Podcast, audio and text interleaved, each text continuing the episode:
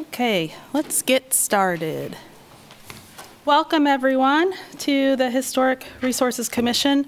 I'm Joy Coleman, the chair, and it is February 15th, the third Thursday of the month. So here we are uh, with a good-sized agenda tonight. Um, Avery, would you like to give the preliminary meeting info? Yes, thank you. Good evening and welcome to the February 15th Historic Resources Commission meeting. My name is Avery Kerner, and with me is Lynn Braddock Zollner, the Historic Resources Administrator, and Becky Pepper, the Planning Manager. And together, we will help work alongside the chair to facilitate the meeting proceedings this evening. Before we begin, I have just a few reminders to share. Tonight's meeting is being recorded and broadcast on the city's YouTube channel and cable channel 25. For those who are attending the meeting virtually, please remember to mute yourself when you are not actively speaking to help minimize distractions. When the chair calls for public comment on an item, anyone attending in person may walk to the podium to speak. If you are attending the meeting virtually and would like to provide public comment on an item, please use the raise your hand feature to be called upon. We also ask that everyone state their name before they speak to ensure that everyone is able to follow along. And with that, I'll turn the meeting back over to the chair. Thank you, Avery. Um, We have a small change to the agenda tonight. Um, We're going to move item number two under the public hearing items, which is DR 23-00444, to be the first public hearing item tonight instead of the second.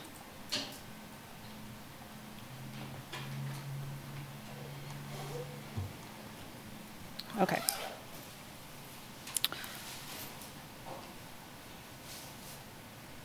So item uh, A, communications. Have we received communications from other commissions, State Historic Preservation Officer, or the general public? Uh, This is Avery Kerner, planning staff. We do not have any uh, communications. Thank you. Do any commissioners have um, disclosures to make, ex parte communications, declarations of abstentions from specific agenda items? No, thank you. Um, Oh, we do need to take roll. Thank you, Commissioner Ezell. We'll take a roll call. Uh, Commissioner Klein, Commissioner Klein, present. Commissioner Holly, Commissioner Holly present. Commissioner Ezell, Commissioner Ezell here. Commissioner Meyer, Commissioner Meyer here. Commissioner Johnston, Commissioner Johnson here. And Chair Coleman is here.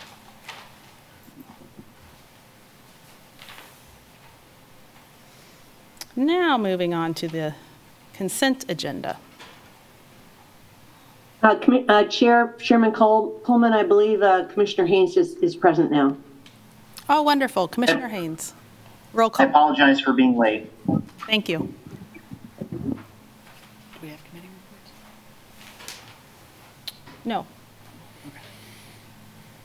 Oh, I didn't ask for that, did I? I'm all jumbled up. This is quite the audience tonight. Do we have any com- uh, committee reports this month, Avery? No, there are no committee reports. Thank you. Well, and I, since I was the Historic Resources Commission's, uh, this is Commissioner Johnson, representative on the Lawrence Loop Task Force, I just, uh, and that um, task force may be going away for a little while. The proposal just recently went to the city commission for applying for a grant to um, build a bridge across the river, pedestrian bicycle bridge, and a way over the railroad tracks. And I just wanted to, to report on that the last meeting of the task force, the majority of the task force recommended that the city go for the grant, but the big um, issue for a couple of people was that in the end, it didn't close the loop. And so I just wanted to report back on, on that since I was representing you there. Thank you, Commissioner Johnson. Moving on to item B, the consent agenda. We have minutes and administrative approvals. Is there any discussion, or would anyone like to make a motion to approve? So moved. And I'll second. Um, And we'll take a vote here. Uh, Commissioner Haynes? Commissioner Haynes, aye. Commissioner Johnson? Commissioner Johnson, yes. Commissioner Meyer? Commissioner Meyer, aye. Commissioner Ezell? Commissioner Ezell, aye. Commissioner Hawley? Commissioner Holly, aye. Commissioner Klein? Commissioner Klein, aye. And Chair Coleman is an aye.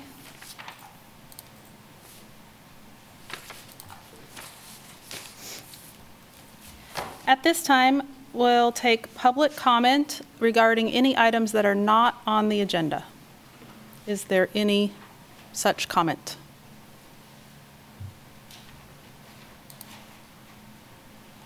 Okay, seeing none, we'll move on to uh, the, the first item on the list, which was listed as the second item, DR 23-00444.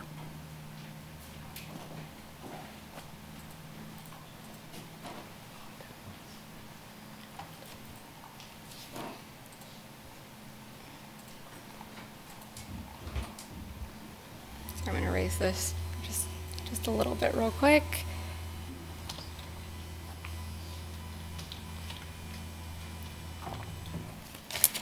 Okay.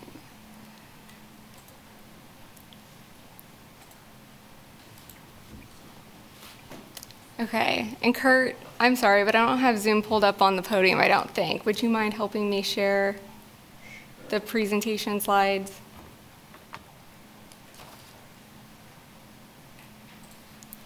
Oh my, I don't think I'm logged into Zoom. Okay, hold on, just take a second. I apologize.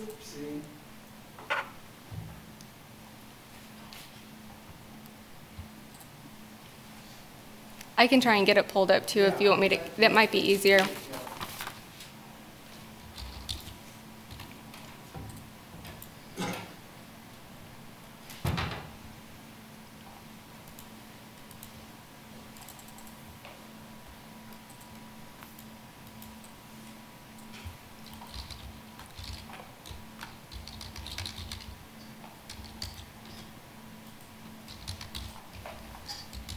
Oh, you better hit dot org at the top. Oh, thank you.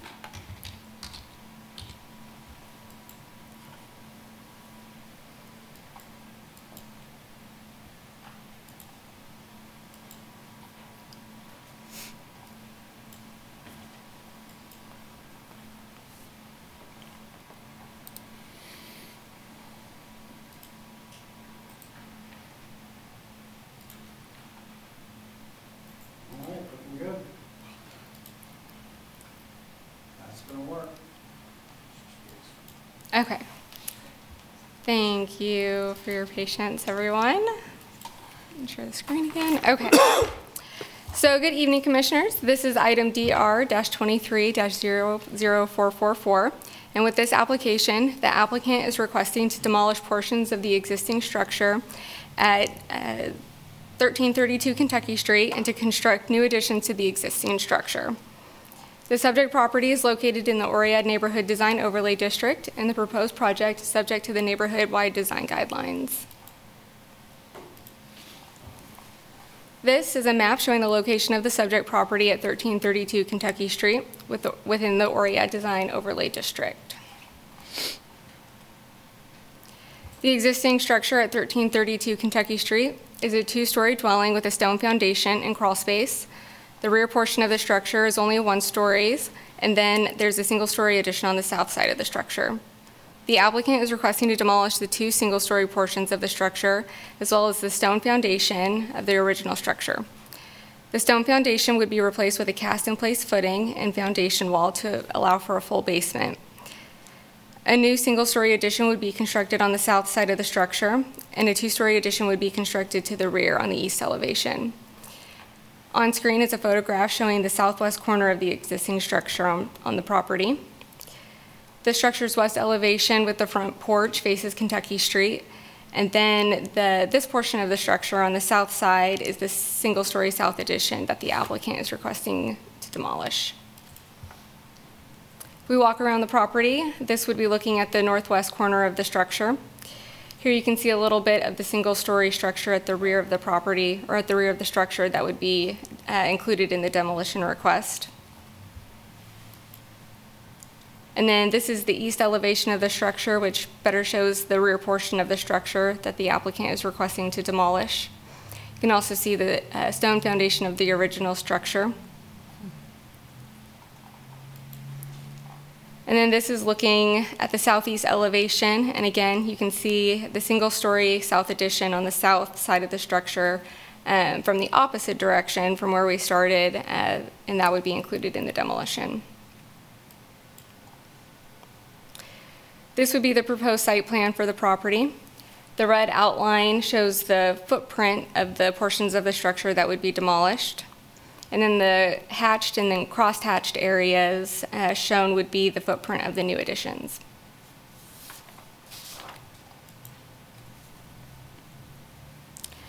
This would be the front west elevation of the structure uh, with the pro- with the proposed addition. The addition would be clad with fiber cement lap siding and composite fiber trim would be used at the corners and around windows. The exterior of the foundation wall would be clad with stone veneer and composite shingles would be used on the roof. All windows in the existing structure would be replaced uh, with new single-hung Andersen 100 series windows. Those windows would also be used on the new addition.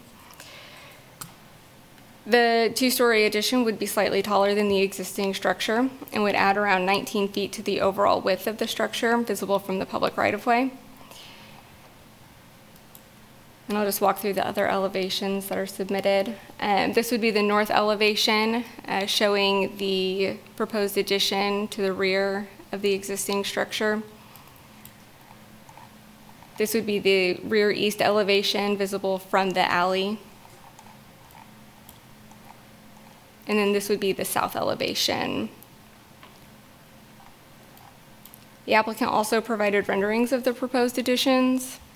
So the northeast view would be looking at the back of the proposed addition on the north side, and then the northwest view looking towards the addition from the front. And then again, the southeast view would be looking towards the new addition from the rear of the property, and then the southwest uh, view would be looking towards the addition from the front.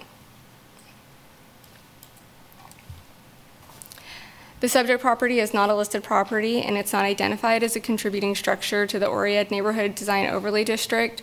However, the original portion of the structure is older than 50 years old and does possess character-defining features, like the stone foundation. For demolition of existing structures, a structural analysis and re- and a repair versus replacement cost analysis is requested to determine the extent of the damage of a structure. The applicant has supplied this documentation, which is included in your packet this evening. That documentation states that the structure shows signs of settling and cracking, as well as water intrusion, which has caused wood rot that's comprom- compromised the stability of the structure. Um, Overall, staff is of the opinion that the overall size and massing of the proposed addition is not compatible with the size of the existing structure. Therefore, the proposed project does not meet um, many of the applicable guidelines uh, found within the OREAD design guidelines. Staff is of the opinion that the proposed demolition work may be supportable if compatible replacement plans for the additions are proposed and would recommend that the project be forwarded to the ARC. And with that, I'd be happy to help answer any questions.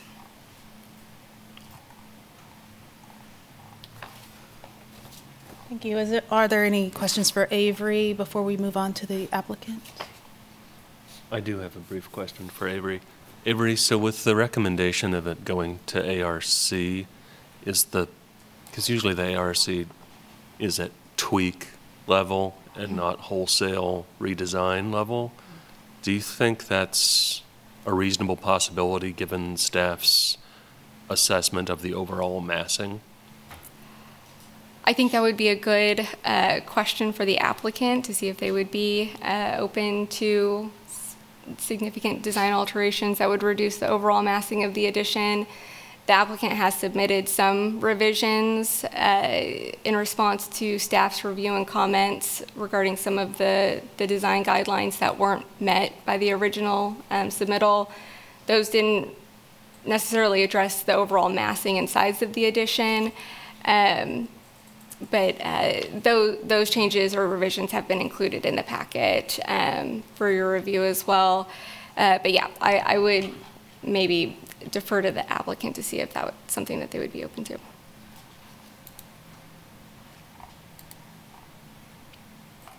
Thank you. Is the applicant present? Would you like to say anything? Hello, I'm uh, I'm Jared Hoke of Hokeley Architects. Uh, I'm here in um, for Mark Kern. Questions first, or just would you like me to? Oh, yeah, if you have a, a presentation prepared or, Yeah. or something prepared that you'd like to state, yes, please, we'd like to hear it.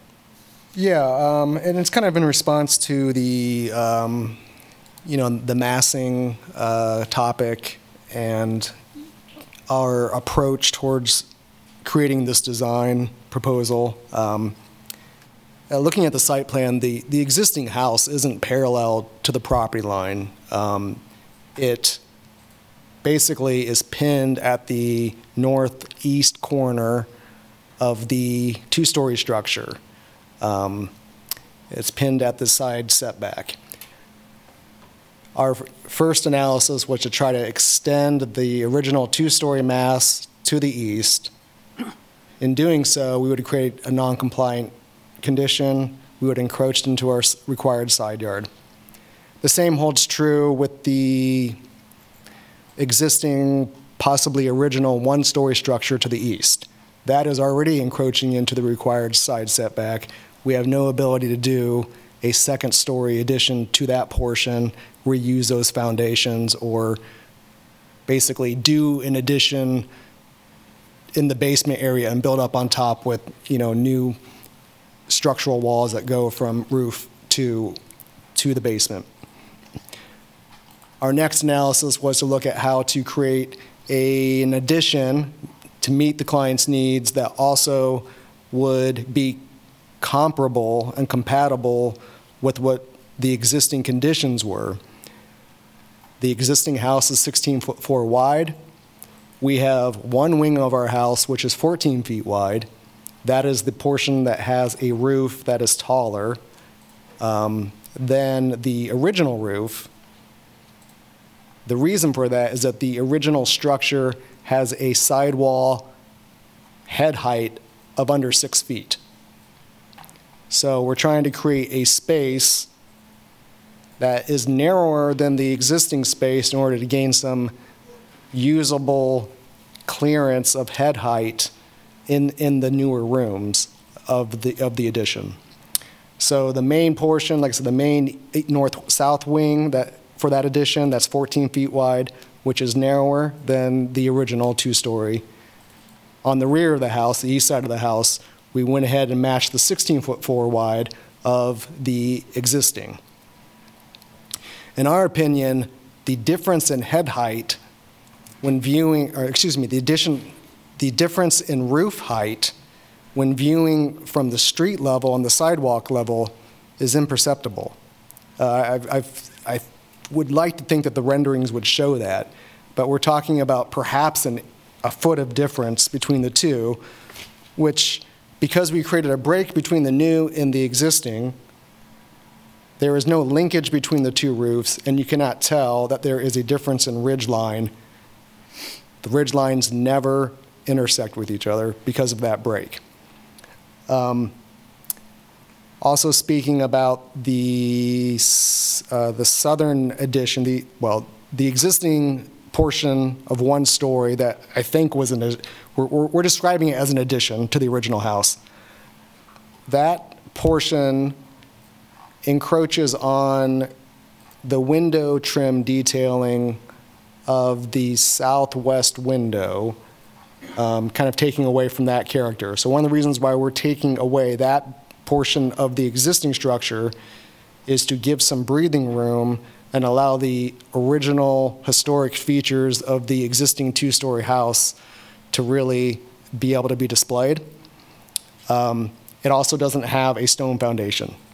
It has a concrete, uh, a concrete uh, crawl space foundation, so we would still have to go back and do work to make that appear as stone anyway.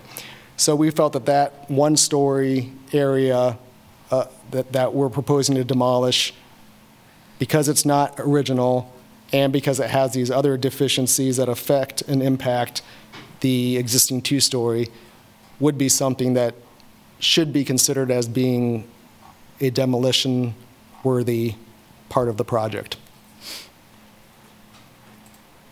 And that's, that's all I have right now.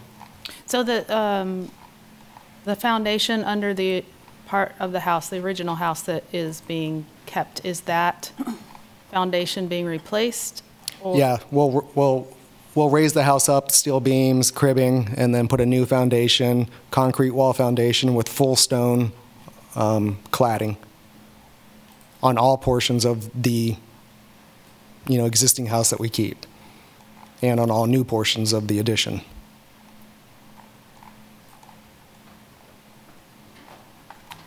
This is Commissioner Meyer. Were you asked to provide more documentation um, regarding the damage your request to, for demolition?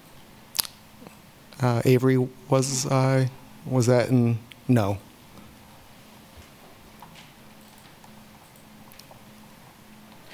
I'm just curious, the Register of Deeds, or Douglas County, I should say, indicates that the owners and- owned it for maybe like 12 years. Do you think that's right?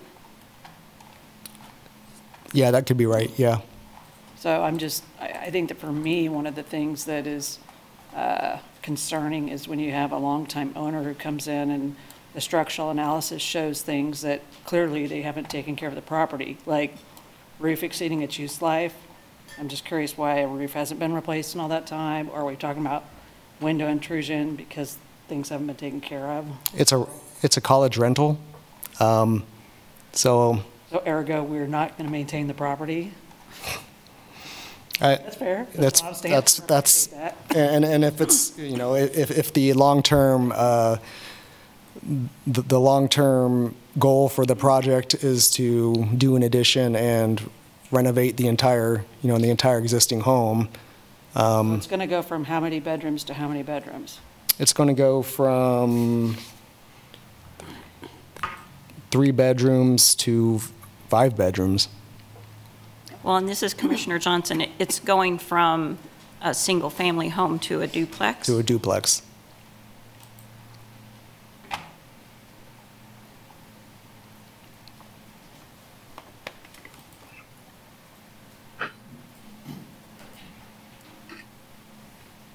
Uh, Chairman Coleman? Yes, Commissioner Klein. Um, I did a little history. Um, I, I noted in the report, um, according to the, uh, that the building was, con- the existing structure was, uh, constructed in 1920. Uh, the Sanborn map does show, though, that the, that the 1905 property contained a structure matching the footprint of the existing stone foundation that's proposed to be demolished. Um, I searched, uh, online news. I found evidence of 1325 Kentucky um, in ads going back as far as 1887. Um, there was a doctor and his wife uh, living uh, at that address in 1891 and uh, someone else in 1904. So I just wanted to point out, um, I mean, that's no proof that the um, uh, uh, limestone foundation was present um, as early as 1887, but just that folks were living on that, in that property or on that property um, earlier than the 1905 Sanborn maps. Excuse me, do you mean 1332 or 1335? All right, 1332 Kentucky, according to the newspapers. That's what I was searching. Okay, thank you. Yes. And Commissioner Klein, it um, indicated that the stone foundation of the east one story or the, or the south? No, I was only looking at newspaper um, uh, ads um, for 1332 Kentucky. So there's nothing, there were, there were no news items that talked about the foundation or the building itself, so we don't know. I'm just saying that people were living on that property Yeah, earlier than 1905. okay. I think this is a tough one. This- Yeah. This is a tough one because the new addition is so much larger than the part of the structure that is being kept. And to complicate it even more, it's on Kentucky Street where a lot of the original homes, the older homes have been lost and um, apartment buildings have been replacing them over the years. So, you know, do you argue that because so much has been lost, we shouldn't lose any more?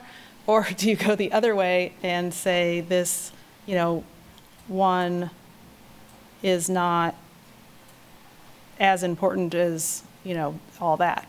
So, um, I don't know.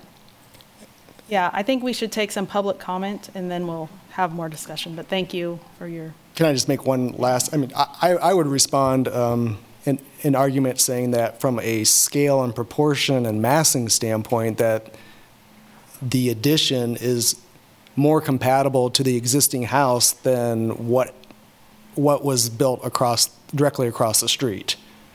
Um, And if we're going, if we're going to speak about you know, the historic nature and compatibilities of, of, of, of moving forward with historic structures. So, point taken. thank Well, you. This is Commissioner Johnson. I have one more question. Um, You, you see that, the- that staff is recommending that we send this to the Architecture Review Committee. Um, If we were to do that, what is your understanding of what could possibly be done to make this structure meet more of the guidelines? Well, my understanding of the, of the ARC is that it's a path to tweak the design or tweak a design in order to better meet the, um, the guidelines. Um, You know, I, I, I have ideas of how we could reduce the height. Um, We could, you know, we could definitely lower the, the spring point of the roof and have, um, have that be at six feet to match the existing house or, or, you know, six feet or seven feet. Um, The, you know, there, there is also a potential that we could remove the second story of the addition and move that all into a basement, because right now that is uh, proposed as a, a slab-on-grade construction. Um, So that would not reduce the overall square footage, but it would, definitely would reduce the, the height, bulk, and scale of, of, of the proposal. Thanks. Thank you. Thank you. Is there any public comment on this item?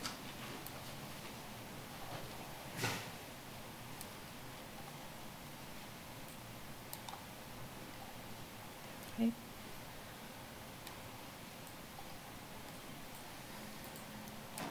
I'm seeing no public comment. So let's have some uh, discussion. Um, I'm happy to send the project to ARC to talk about those tweaks. Um, But not, I'm not comfortable with sending it to ARC for a large redesign or a, you know, a rethinking of the entire project. This is Chair Meyer. I- in Looking at the staff report, there's really kind of three areas with a lot of, where it does not meet the guidelines. I mean, one is, generally speaking, uh, related to demolition or removal of features or structures. So there's that issue. That's something that isn't going to be resolved by the ARC, probably.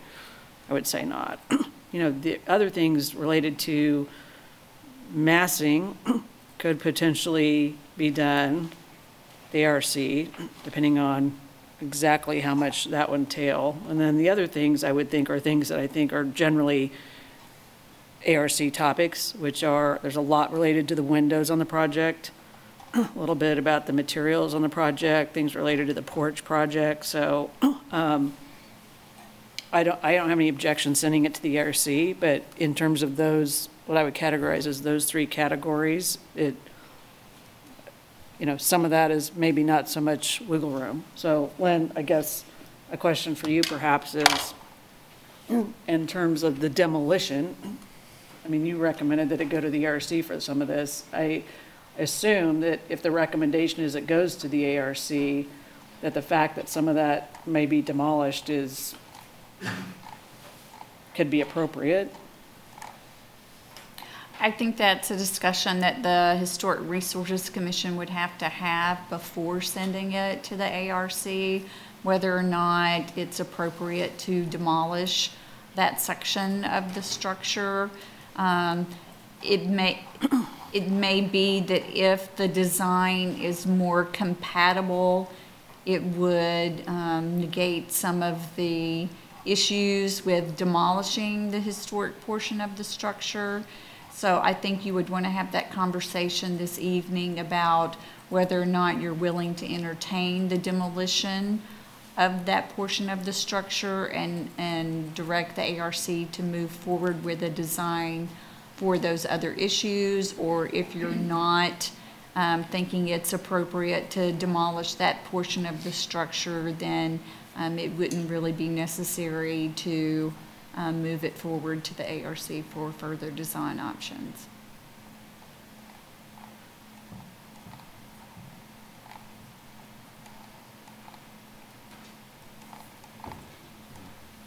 Commissioner Holly, I'll just say, I, I think if this were sent to the ARC, I would be comfortable with the demolition myself, but I want to hear what the other, to echo your point, I want to hear what the other commissioners have, because I don't want to send it to ARC if there are objections where it doesn't have a chance on coming back. Um, The demolition and the basic overall, the overall massing seem like fundamental issues that if we have a, not necessarily a vote, but a consensus of these are acceptable, then I think ARC could serve to do some good fine tuning. I just want to make sure that that's, everyone's okay with the general direction so we don't spin a review process that's unnecessary. Um, This is Commissioner Klein. Um, I don't recall seeing a structural analysis and the cost of replacement. Was that something that was or was not submitted um, before or after the staff report? That information was submitted um, during the review and was referenced in the staff report. I'd have to look to see where exactly in the application packet that was. Page, uh, this is Commissioner Meyer. I think it's on, of your packet, it starts on page 46. It's page 46 and, f- page 46 through 48. I mean, it's quite frankly not a very long analysis. I mean, it looks like a letter.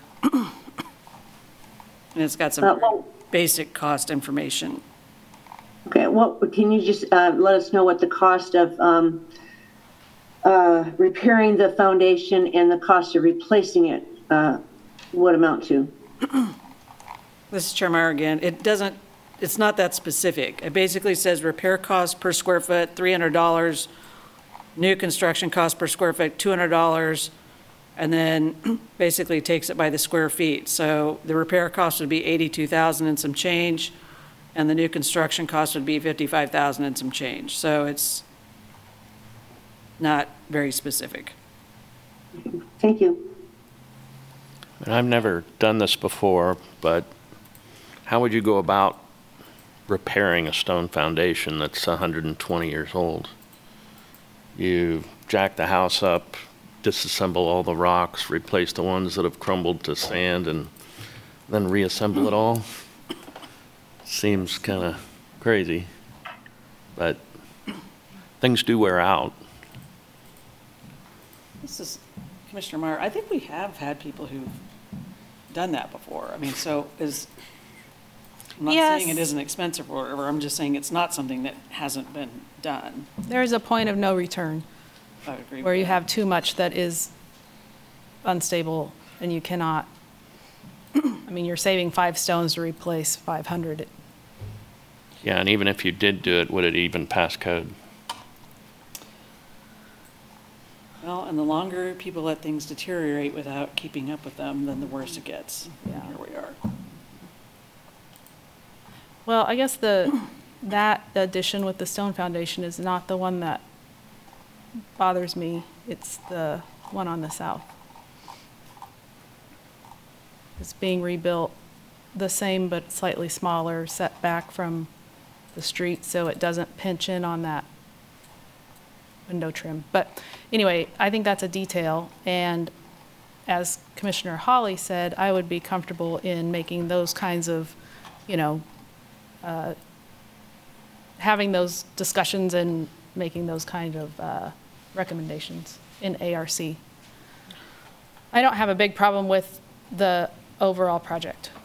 I- It's, um, I think it's designed well right now, and it's a matter of, can we get it to um, tick all those boxes? I think. I think it's Well, a it- thought- thoughtful aesthetic approach. Mm-hmm. Move to send to the HRC. Yeah, this is Commissioner Meyer. I guess, does anyone object to the demolition aspect of the project? That's really, I think, what we're dancing around about. Does anybody have a strong feeling about that? No. I don't either. I, I think that the, the parts that they're wanting to demolish are fairly small and they're in really bad shape. But it's nice that they can save that middle, the most important part, and place that foundation. I think that, good way to go. Yeah, this is Commissioner Johnson, and um, I, I echo the comments that it, it's, we don't want to reward uh, homeowners that just let a historic property disintegrate by saying, oh, well, yes, now it's so bad, now you can te- demolish it. Um, But I I am cognizant of the fact that at least a, a- portion of it will be saved, and that this would make for better living conditions for future renters of this um, property. So, um, so that being said, I'm, I'm okay with the demolition, but it does um, rub me the wrong way that it's somebody letting a, a property, particularly a rental property, disintegrate um, I- over time. I agree with Commissioner Johnson. And this is Commissioner Meyer, just one more point. I, don't- I don't have any issue with that and sending it to the HRC. I would just, or ARC, but I would just say that the information provided about the structural analysis, I personally find to be sparse and lacking very, any significant detail. This literally could be about any house in Lawrence that's over, mm-hmm. you know, mm. 15 years old. Mm-hmm. So I would expect in the future to, especially when we're talking about demolition, to have way more detail about the structural analysis, um, especially if you had one performed by somebody that there was a report by that person. I think that would be very handy. I mm-hmm. mean, just generally talking about windows and siding and the roof is, uh, doesn't meet my evidentiary mm-hmm. standards, so to speak, but I'm a lawyer, so I think like a lawyer. All right. Thank you. So we have a, a motion. Am I correct? Moved. Mm-hmm. I said HRC, but You I meant intend the ARC, ARC. so let me amend. You made me do that. Okay. I'll second that. All right. So we have a motion by Commissioner Holly and a second by Commissioner Meyer. And we will take, and that is to send it to the ARC. Um, Take a roll call vote. Commissioner Johnson, Commissioner Johnson, yes? Commissioner Meyer, Uh, Commissioner Meyer, aye. Commissioner Ezell, Commissioner Ezell, aye. Commissioner Holly, Commissioner Holly, aye. Commissioner Klein, Commissioner Klein, aye. Commissioner um, Haynes, Commissioner Haynes, aye. and Chair Coleman is an aye. So we will get that scheduled. Thank you. Moving on to the original item number one, DR 23-00429.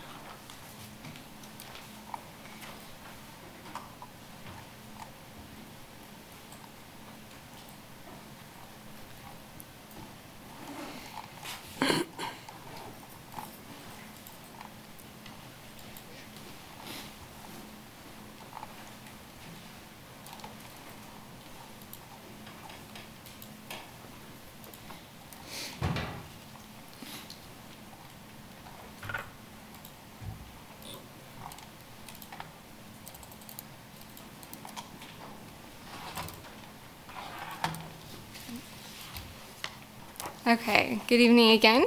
This is item DR 23-00429. And with this application, the applicant is requesting to construct an addition to the rear of the existing structure at 1712 Kentucky Street.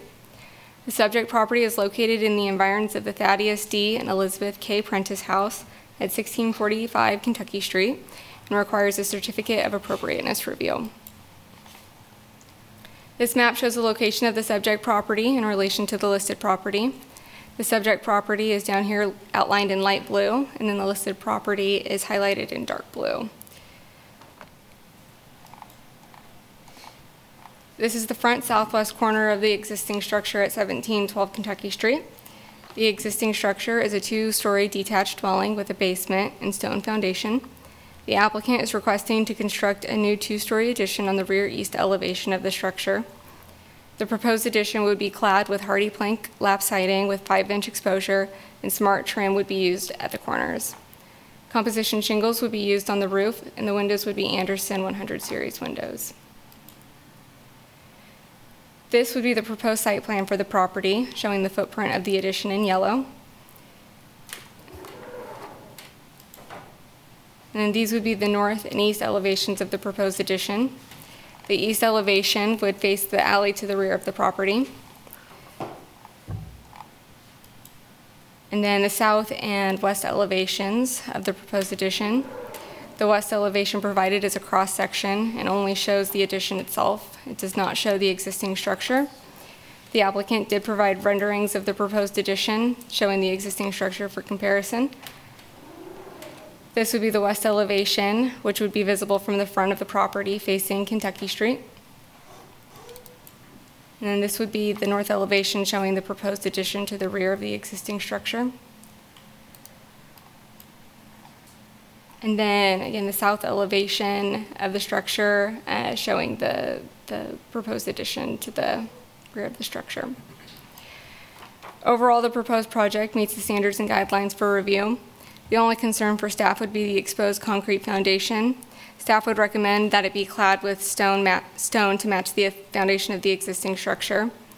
But other than that, staff is of the opinion that the proposed project meets the standards and guidelines for review and recommends issuing the certificate of appropriateness.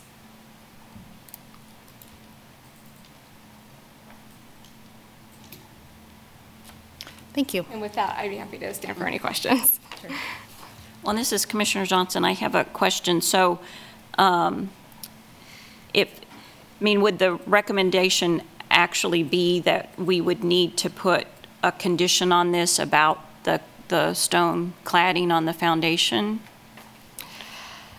Staff's recommendation is that the stone be used on the, the foundation to match the existing structure. um, But there are examples of concrete foundation, exposed concrete foundation throughout the environs. Uh, With this being an environs review, it's the least stringent review um, applied to a project. And so uh, that would be at the discretion of the commission. And um, in the report, it mentioned um, windows. Is that still an issue or no? The applicant has provided information on the windows being uh, proposed for the structure, and those would be the Andersen 100 Series windows, uh, which have been approved by the HRC on similar projects in the environs. Thanks. Thank you. Would the applicant like to um, address the commission? Sure. Um, Paul Werner, Paul Werner Architects. Um, Yes, we, uh, we agreed to the windows. Um, I'd just like to remind the commission, we're, we're not in the Oread uh, overlay district. We are just in the environs, and if you looked at the aerial, we're, we're like 25 feet almost outside of the environs. Um, But we are uh, happy to do the Andersen A100 windows. Um, To be fair, we probably, um, we really don't want to do the stone on the foundation. Um, we think you're going to see, you know, six or eight inches. It's in the back. Um, the way Kentucky runs, and because of the size of the structures on both sides, you're just never going to see it. Um, we do think we've done um, an awesome design on the addition. It is a completely separate structure. The owner of the property has taken uh, very good care of this, uh, the main house. Um, and we already chose to build like a knee wall on both the sides, so the second story, so they're five feet tall and slope the roof. So we're kind of hiding the bedrooms underneath the roof to make the structure um, shorter so it doesn't impact the existing house, um, which was a design choice we made that I think it's the right decision. It makes the addition feel smaller. It is a whole lot harder than making a full two-story and just putting trusses across the top. So I'd like to think maybe that outweighs the, um, the need to see a little stone on the back. But um, I'm happy to answer any questions. We think it's a good project and um, like to get started. Thank you. Thank you. Any questions for the applicant?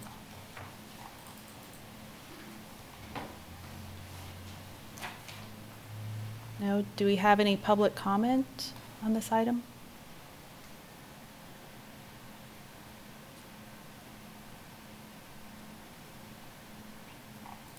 I see no public comment. Um, I'm in favor of this project. I think that the stone veneer on the foundation, well, I don't, let me look uh, a little harder at that. Will be seen from the rear.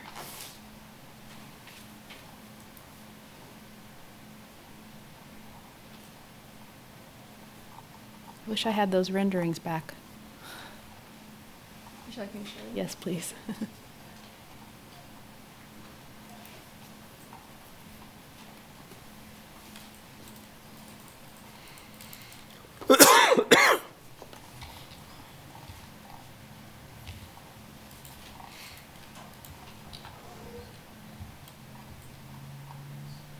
And which elevation did you want?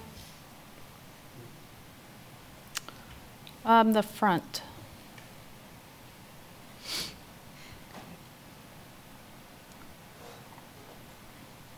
And the south?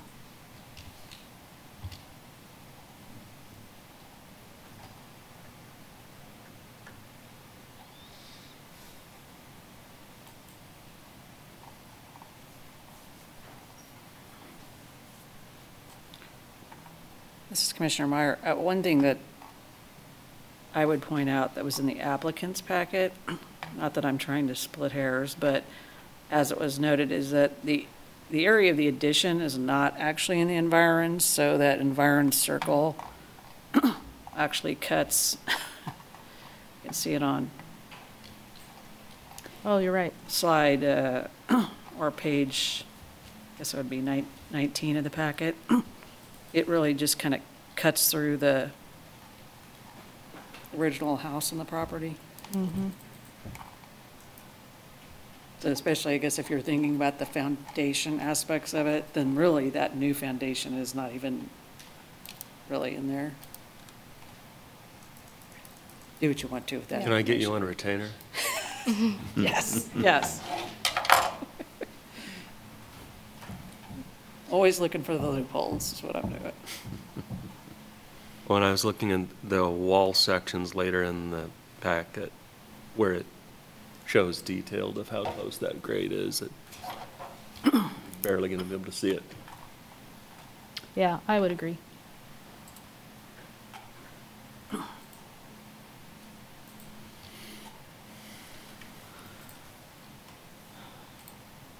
Additional thoughts? None. None. I, I'd like to make a motion that we approve it as uh, presented. Commissioner Ezell, I second. Any discussion before we take a vote? No? No.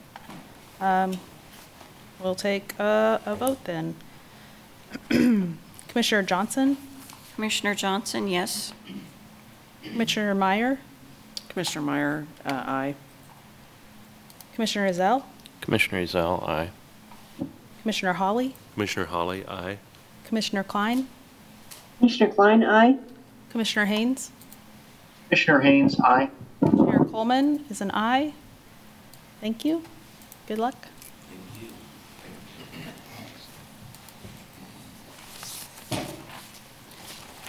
Okay, moving on to item three of the agenda, DR zero zero zero zero one. Nine hundred Pennsylvania.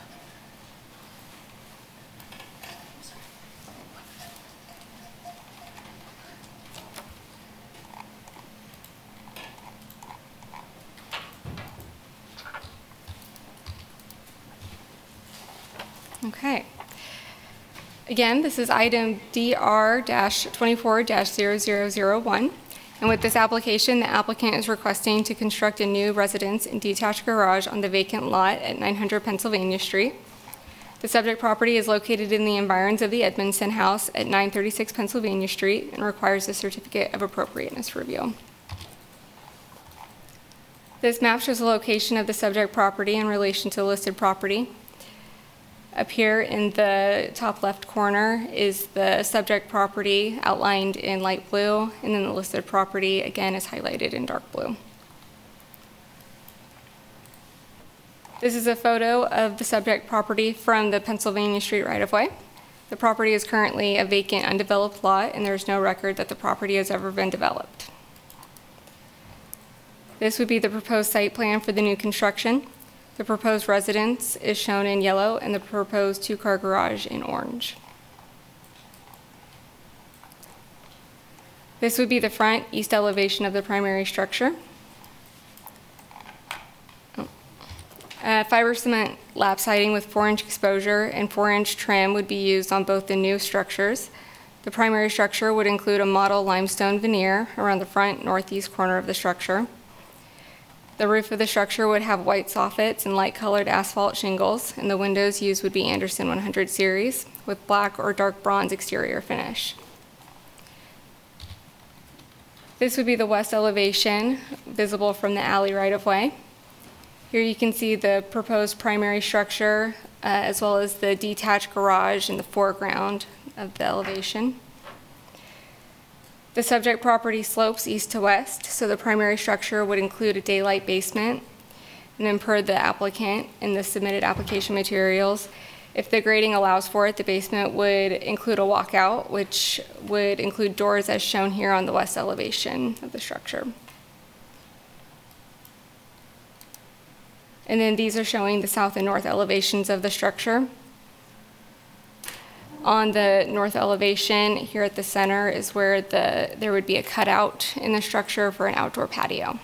And then you can see how the grading changes uh, from the east to the west side of the property so that the proposed detached garage would be lower in elevation. And then the applicant also provided renderings of the project, which I'll walk through real quick. At the top is the northeast elevation, looking towards the primary structure from the front property line. And then again, the east uh, elevation, looking straight on at the front of the new primary structure. Again, at the top is the southeast elevation, or southeast view, uh, which provides another view of the primary structure from the front property line. The bottom is the west, uh, west view, looking towards the new structure from the rear of the property, again with the detached garage in the foreground. And then another rear view of the primary structure and garage on the north side.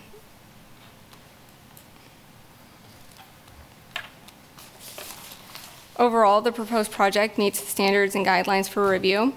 The new construction would be modern in design and would most closely match the character of the environs along Delaware Street, which has had several newer additions and construction projects approved in recent years.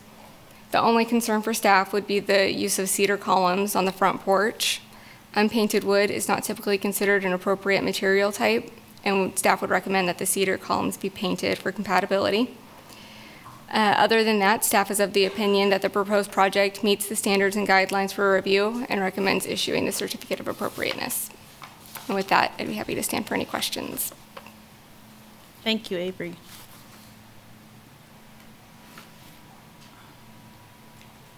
If there are no commis- commissioner questions for Avery, we can move on to the applicant, if the applicant is present. Oh, Commissioner Klein, did you have a? The applicant can go ahead and speak first, and then I'll ask Okay. a question. Thank you.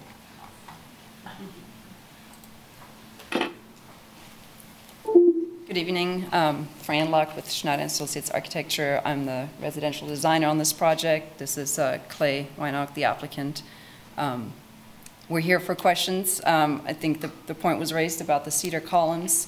Um, The desire is to keep them just in their natural form because it is goes very well with a with the modern concept, um, and it is uh, less maintenance for the, for the client. If you have any questions. Any questions for the applicant? Uh, This is Commissioner Klein. Um, I confess I did not uh, uh, read online newspapers to find out if perchance there had been some other structure um, on this property in the past. Um, So my question is, um, uh, I'm wondering what you may find when you start digging. I- Do you have any knowledge at present on whether or not you're going to run into any underground sewers or uh, water lines or um, uh, anything from the 19th century perhaps that you might not expect. Not currently. Um, I believe that the previous owner has moved some dirt from their construction, from the, um, I think it was two lots north. Um, So that's all we're aware of for now. Okay.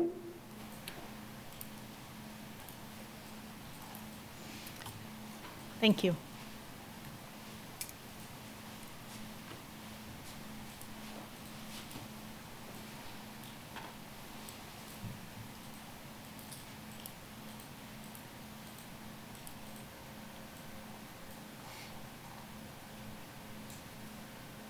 Sorry, I've lost control of my computer. Public comment. Huh? Public comment. Yes, is there any public comment? No. Oh, there it is, thank you. Okay. Items of discussion.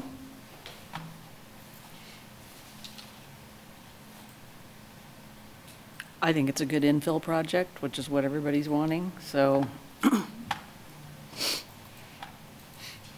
On, this is Commissioner Johnson. I, I would agree with staff in that I would prefer the columns to be painted.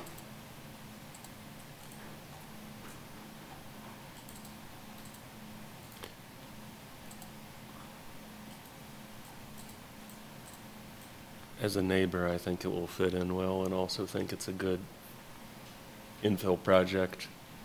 We'll need to replace those columns in 20 years. Um, Cedar uh, left unexposed or treated is exceptionally well-lasting. I think it's mostly a, staff, it's an aesthetic consideration, correct? Yeah, I don't have a problem with the cedar. Um, I might add, just from personal experience, um, squirrels uh, enjoy eating cedar, so um, they find it pretty tasty if it's not treated. Just an FYI. I'll just, I'm not making a motion, but I'd personally be fine approving it as is. The app, there's lots of untreated wood in the environs, maybe not in the exact column, but major elements. Um, Applicant would just go in it in their own risk, but I think it'll be great. Yeah, I agree.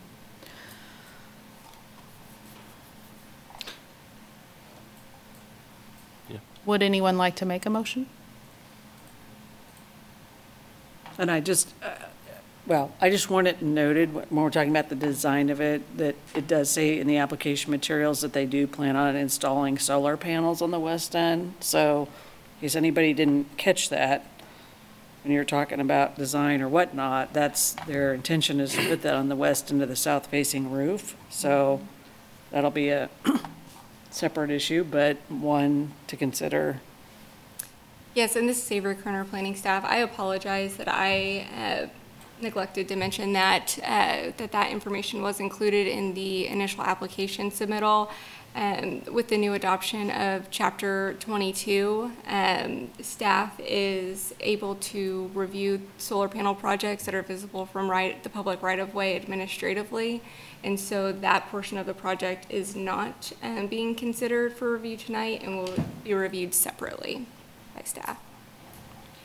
And I just, I, this is, this is Commissioner Meyer, I just wanted to point it out because sometimes things happen later and then some commissioner drives by and says, what is that? We didn't know about that. So I'm just saying that it mm-hmm. was in here. Yeah, they're clearly on So- the drawings, yeah.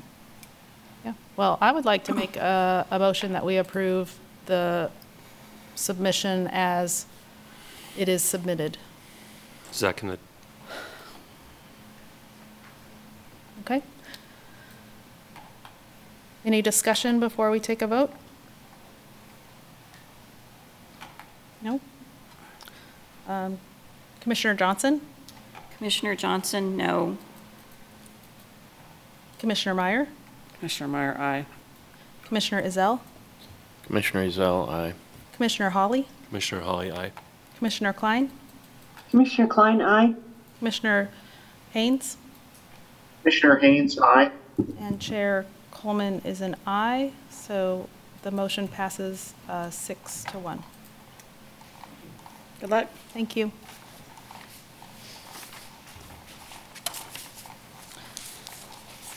The next item, item four is DR 24-00004, 609 New Hampshire.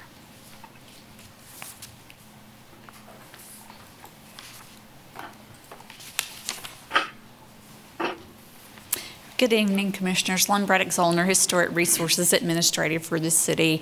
Um, This project is super exciting, if I can get to the right one.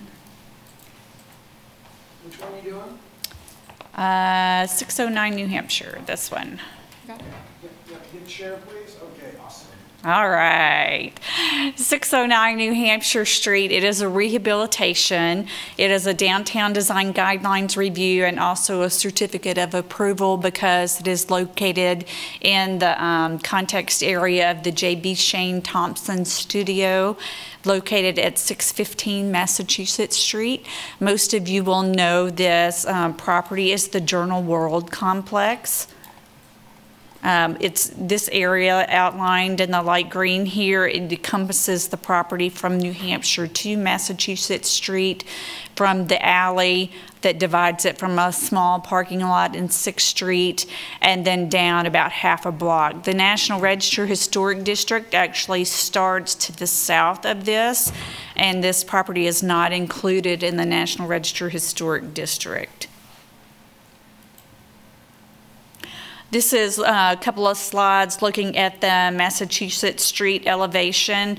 Um, When this structure was built, there was a considerable amount of design input so that um, this was to house the printing press for the Journal World, and it did not need a lot of windows or fenestration for the building, and so the design solution at that time to break up the massing was to inset blind architectural details that um, gave the appearance of infilled windows to try to help break up that overall massing. And then, of course, there were other um, brick architectural detailing on the structure itself. And this is showing that um, southern half of that Massachusetts Street elevation. As I'm sure most of you have walked by this many times, there's a gate um, that runs along the sidewalk here, so this section of the building is actually recessed a little bit. This is showing that north end of the structure, the loading dock structure area. Um, In part of the proposal, this would actually become a courtyard. And then this is showing the um, western, I'm sorry, the eastern half of that north elevation. This is showing the east elevation, and so we are talking about the building all the way from the alley here, all the way through to the loading dock here. Um, this is a phased project, so there's kind of a big overall project and then specifically a restaurant portion of the project that was more detailed in the staff report. For the overall project, um, this would remain the primary entrance to the structure. Uh, The roof of this section of the building would be removed and there would be an open courtyard space on the interior. Um, and then this would all be rehabilitated with windows and door changes to accommodate the new uses. This is showing that specific area um, that's part of the detailed application for the proposed new restaurant. This is the overall site plan of the proposed project. This here at the 613, 615 New Hampshire Street is that new restaurant that has the detailed information in your packet. And this is just showing how the rest of the property is going to be broken into um, different sections for different uses. This shows that main building along New Hampshire Street would remain with the roof coming off that section of the building to have that interior courtyard access some quick um, renderings showing uh, what I was mentioning before, where they would take those existing architectural detailings on the structure and actually open those up into windows so that this um, west elevation of the structure along Massachusetts Street would be activated. There would be um, two doors on this elevation. The fence that has that recessed area would be maintained. That would be a little courtyard area um, that could be utilized by the new businesses. And then here on the very north end, you see there would be a new um, small fence here that creates a courtyard around that loading dock area. This is a better rendering showing um, those uh, loading dock doors would be infilled with glazing systems um, to allow for the new use and then the creation of that little courtyard area there on the corner. This is kind of showing a, a view from um, New Hampshire Street to give you an overall, um, it's, it's quite the large project. It's very exciting to see this being proposed to reactivate this um, section of downtown that's been vacant for some time now. But this shows the roof being gone and, and that open yard court, courtyard is part of the proposal. And then this is the restaurant proposal um, that is uh, part of your application for this evening. This is showing that elevation in a little bit more detail. That main door entry would stay the same um, to go into that courtyard area. This is a little bit of a close-up of the restaurant area that's part of the application for this evening. If you'll notice, the intention is to paint the existing red brick white and to have wood timber columns to support the canopy.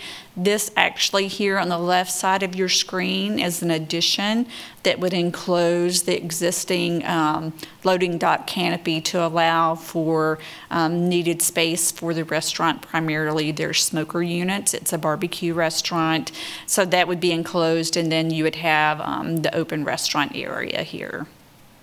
The parking lot that exists in front of the structure would be maintained as a parking lot, but also would be designed so that it could be roped off at some points and used as extra outdoor space.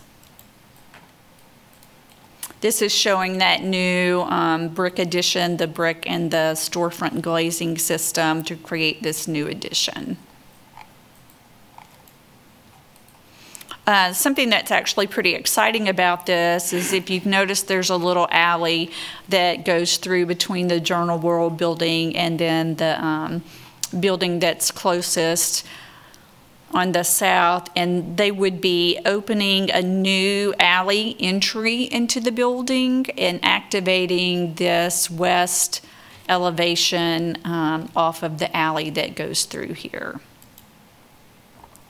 This is a close-up showing, um, again, that where the restaurant would be, uh, showing the painted brick, the new white um, brick, the glazing system, and the wood columns. This is a very unique project. We don't have this type of structure downtown. This is really only our big um, industrial complex that we have located in downtown. And it's exciting to see it being rehabilitated in such a way that it doesn't cause for the demolition and waste of building materials and energies that are already embodied into a structure that's already been constructed. Um, concerns for the staff reviewing this with the guidelines and the overall context of um, the Shane Thompson studio is that we don't have white brick in downtown Lawrence. We do have some historically painted brick buildings that have been painted light colors, and I believe there are a couple that are white downtown. So there, it does exist, it's just not common. We do not have um, unpainted wood timbers as supports for canopies downtown or in storefronts. The guidelines actually speak to not having um, rough or unpainted wood timbers in storefront areas. They're not specific to timbers for uh, canopy structure. So those are all things that can be considered. Um, This was really challenging for staff to try to look at that context area and um, recognizing that the applicant really wants to create a project where their restaurant stands out and has its unique identity in a building that's um, rather large and nondescript in some ways, and especially on this New Hampshire street side. And so being sympathetic to that and looking at their design options. Um, But staff, looking at those design guidelines and that overall character of the neighborhood and those two elements not really being um, part of the existing character of the area, um, was concerned and thought that perhaps discussions with the Architectural Review Committee could work with the applicant on some design alternatives that might help them achieve their overall goal and better meet the downtown design guidelines. The um, soapbox part of of my presentation would be painting brick. Um, painting brick is rarely, if ever, a good um, treatment for the masonry structure.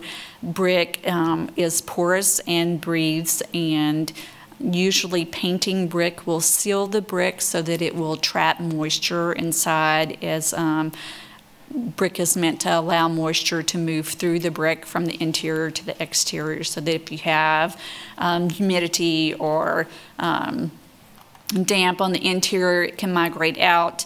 Um, also, when you get rain and snow and weather effects on the exterior, it does seep into the brick.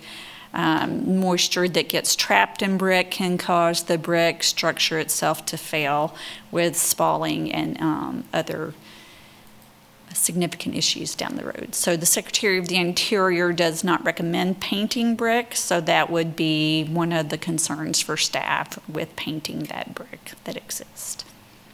And with that, I'd be happy to stand for any questions that you may have.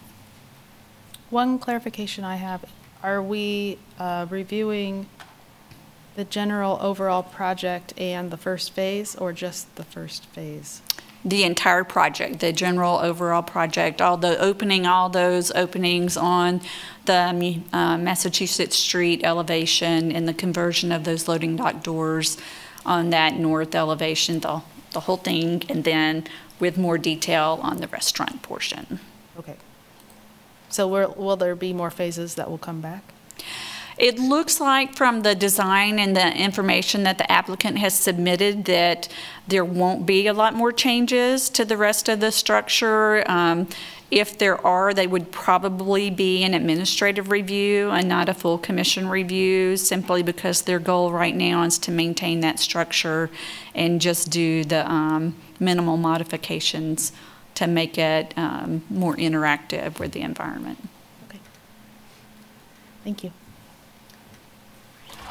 Any other questions for, for staff before we hear- from the applicant? Well, I have, I have one, this is Commissioner Johnson. I really love seeing those windows on Massachusetts Street. I Long walked past there and went, oh, if those were only windows.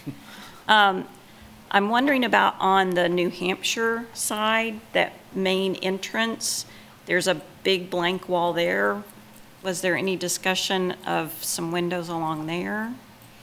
We have not had those discussions with the applicant about doing any additional fenestration in this wall right here. It is an existing structure, and so um, with their intent to remove um, the roof and have that as an open courtyard, there won't really be building behind that wall. It'll be that open courtyard space, so um, I don't know if that's something that they might consider in the future or if that's a discussion that you would like to have with them this evening.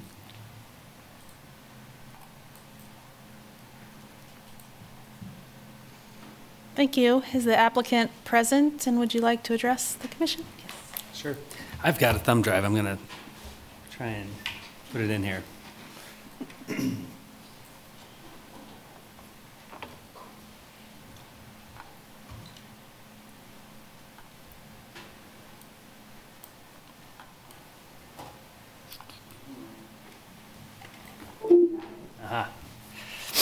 Okay. Just bear with me one second here.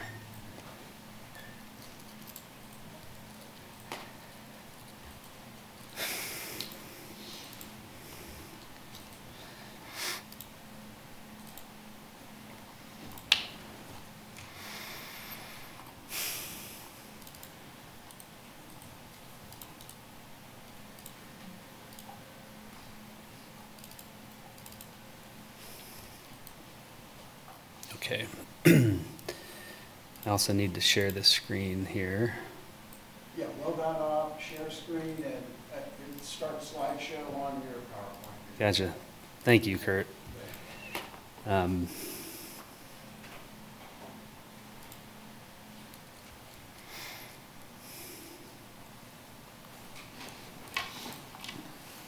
Should be able to hit. Okay. I don't think that's the right one. Yeah, you're right. Be in the bottom. You want, come on over. Thank you. I think I, I think I need to do it through Zoom.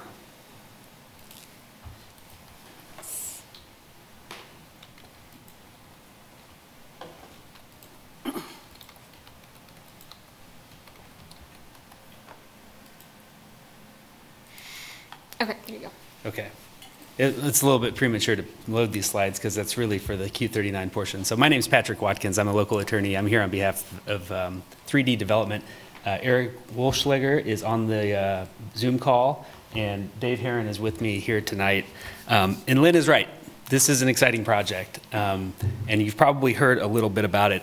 Um, I want to set a little bit of the context here, though. It's exciting because um, from a preservation standpoint, we've seen a number of applications at, on this parcel. Um, Lynn's seen them probably more than your board, and, and it would go back a ways uh, before we saw the last. But I think there's been two demolition permits for this site that have been considered over the years. This is probably the first um, legitimate development that's actually considered saving the building. You know, we had a conference center years ago that was slated for here. Just just recently, uh, I think in 2020, they were considering a, a grocery store and, and apartments.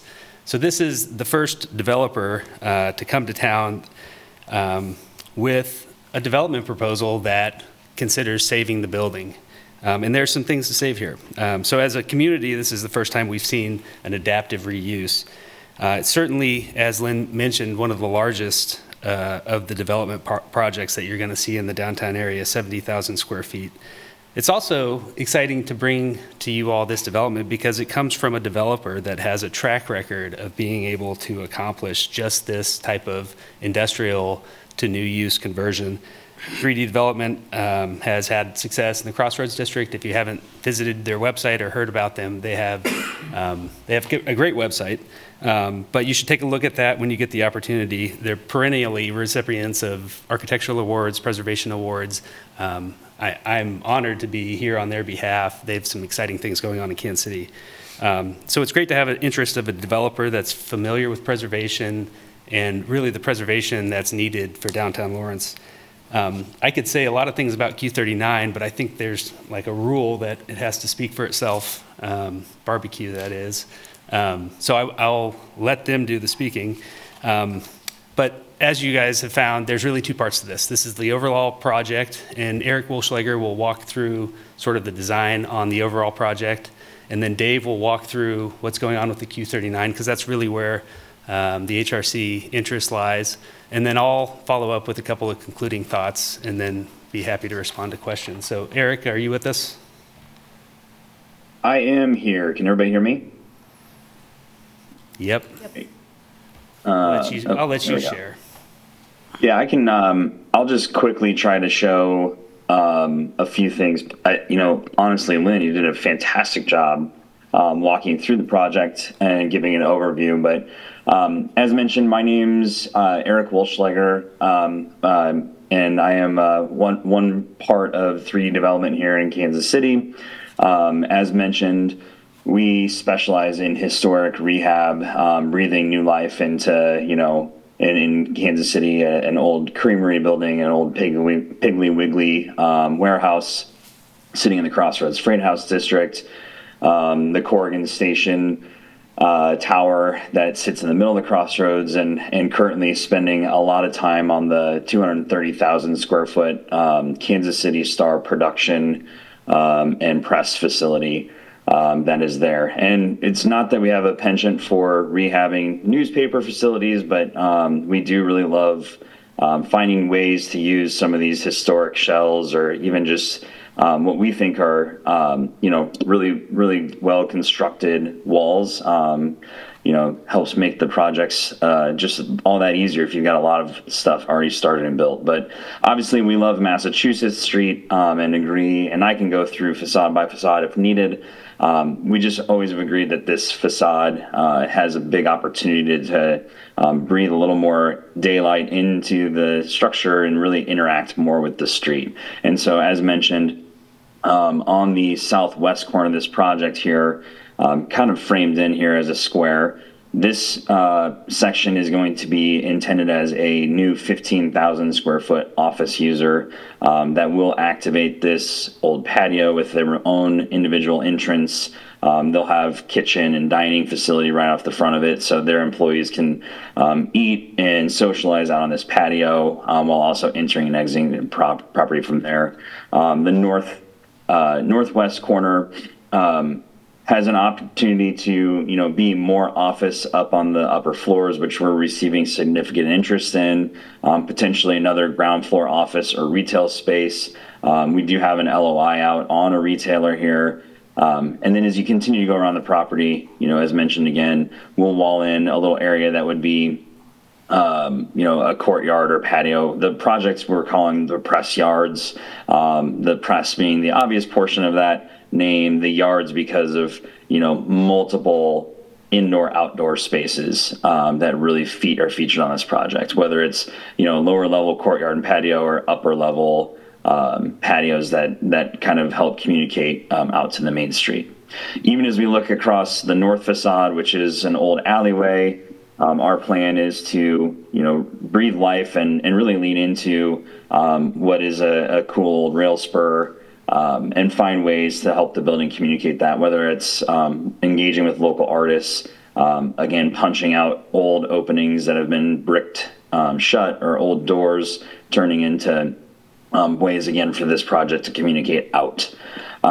it was discussed and shown here this uh, unfortunately, uh, unusable roofed-in area here, which is very deep and dark. As pointed out, there are zero windows uh, on the east facade of this building, um, and we thought rather than try to repair and figure out a use for this really deep and dark space, um, it was best to rip the roof off and create uh, a really cool gathering place, um, something that could be you know greatly appreciated on Massachusetts Street um, or in this corridor here. And so again, um, this facade while it has no windows, we really love the original opening here. Um, and we think it's kind of a secret garden type entrance where, you know, for those who know, you walk through this thing and all of a sudden you're greeted by uh, towering trees, you know, video screen, yard games, um, you know, organic materials uh, really lining the floor of that. Um, again, with the property, you know, having a small food hall or a little tiny um, retail kiosk in here, being able to communicate inside and outside.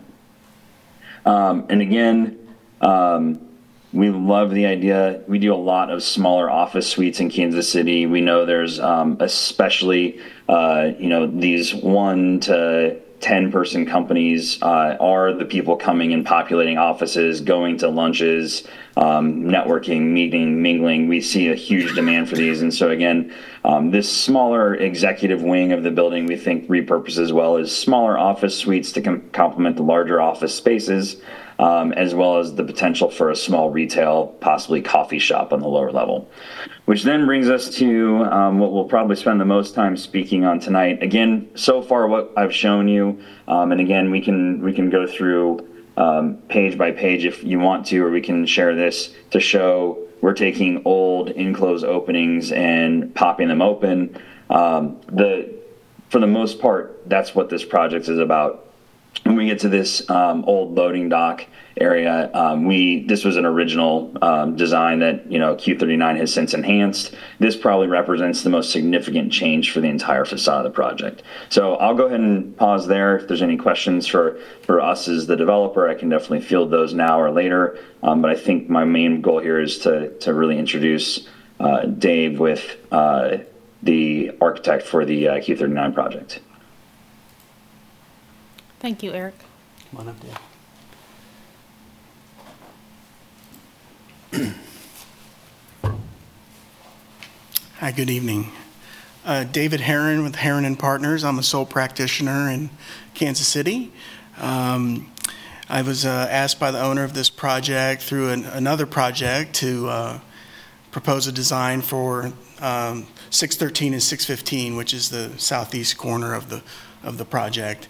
Um, let me see here if I can share. I think your screen is. All right, gotcha. Thank you.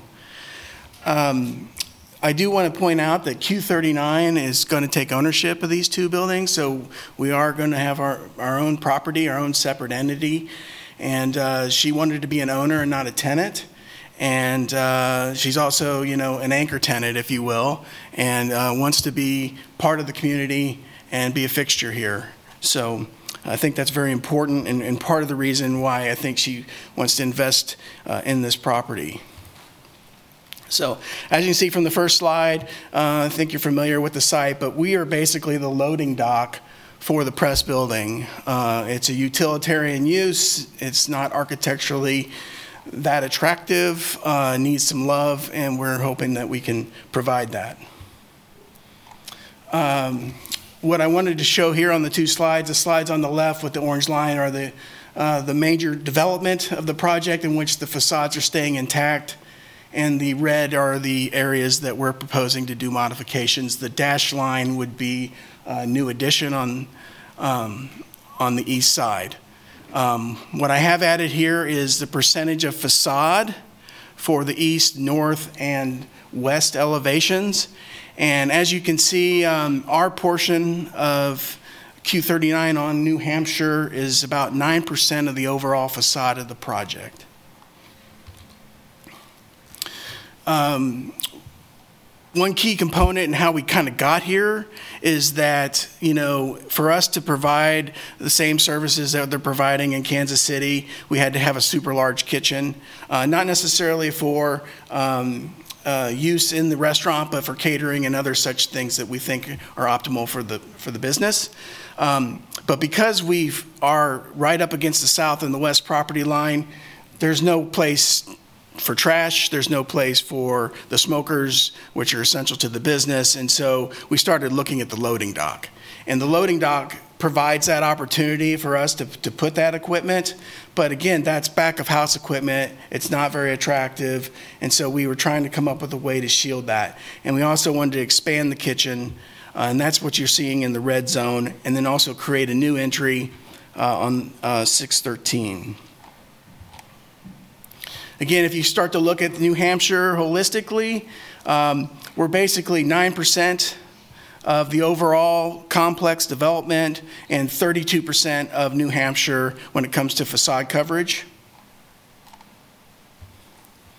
And if you break that down a little bit further, uh, up atop is the existing building rendering, and then what we're proposing is down below with the new, um, the new construction here uh, in the foreground uh, that would shelter and uh, conceal the smokers, allowed us an expansion of the kitchen, an indoor-outdoor operable door to allow for activation of the parking lot, which we're hoping that to achieve for seasonal use. And then what we have remaining um, is um, the red zone, and that is the existing building. And so what we try to do is take cues from the existing building to help create the new architecture. And so the things, the elements that we try to do is we've tried to respect the corbelling and, and basically avoid uh, impacting it. And we put the canopy, which is part of what's already there, we just took and created a new one uh, with a colonnade. And to keep that nice horizontal line going across the building, uh, we put it in what I'm calling a frieze layer. And um, that way, again, we're not, uh, we're not being disruptive to the existing brick. And then we're also holding it off of the north side so it doesn't engage the existing historical building. And so these are just some of the details when you get up to it. Uh, we have the, the intermediate zone here, which is what I'm calling the frieze, and that's where it will extend the canopy.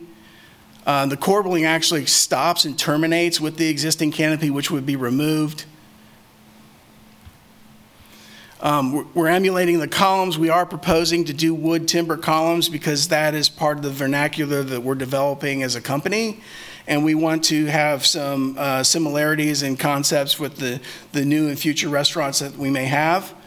Um, and I also included this slide. Um, one of the reasons I think we also landed on the painted brick is because when you do an infill brick, to me, it becomes a little bit of a hodgepodge of you know trying to match mortar, trying to match the brick, and things like that. So we thought that to make the building cohesive um, for the existing part, that we could possibly paint it.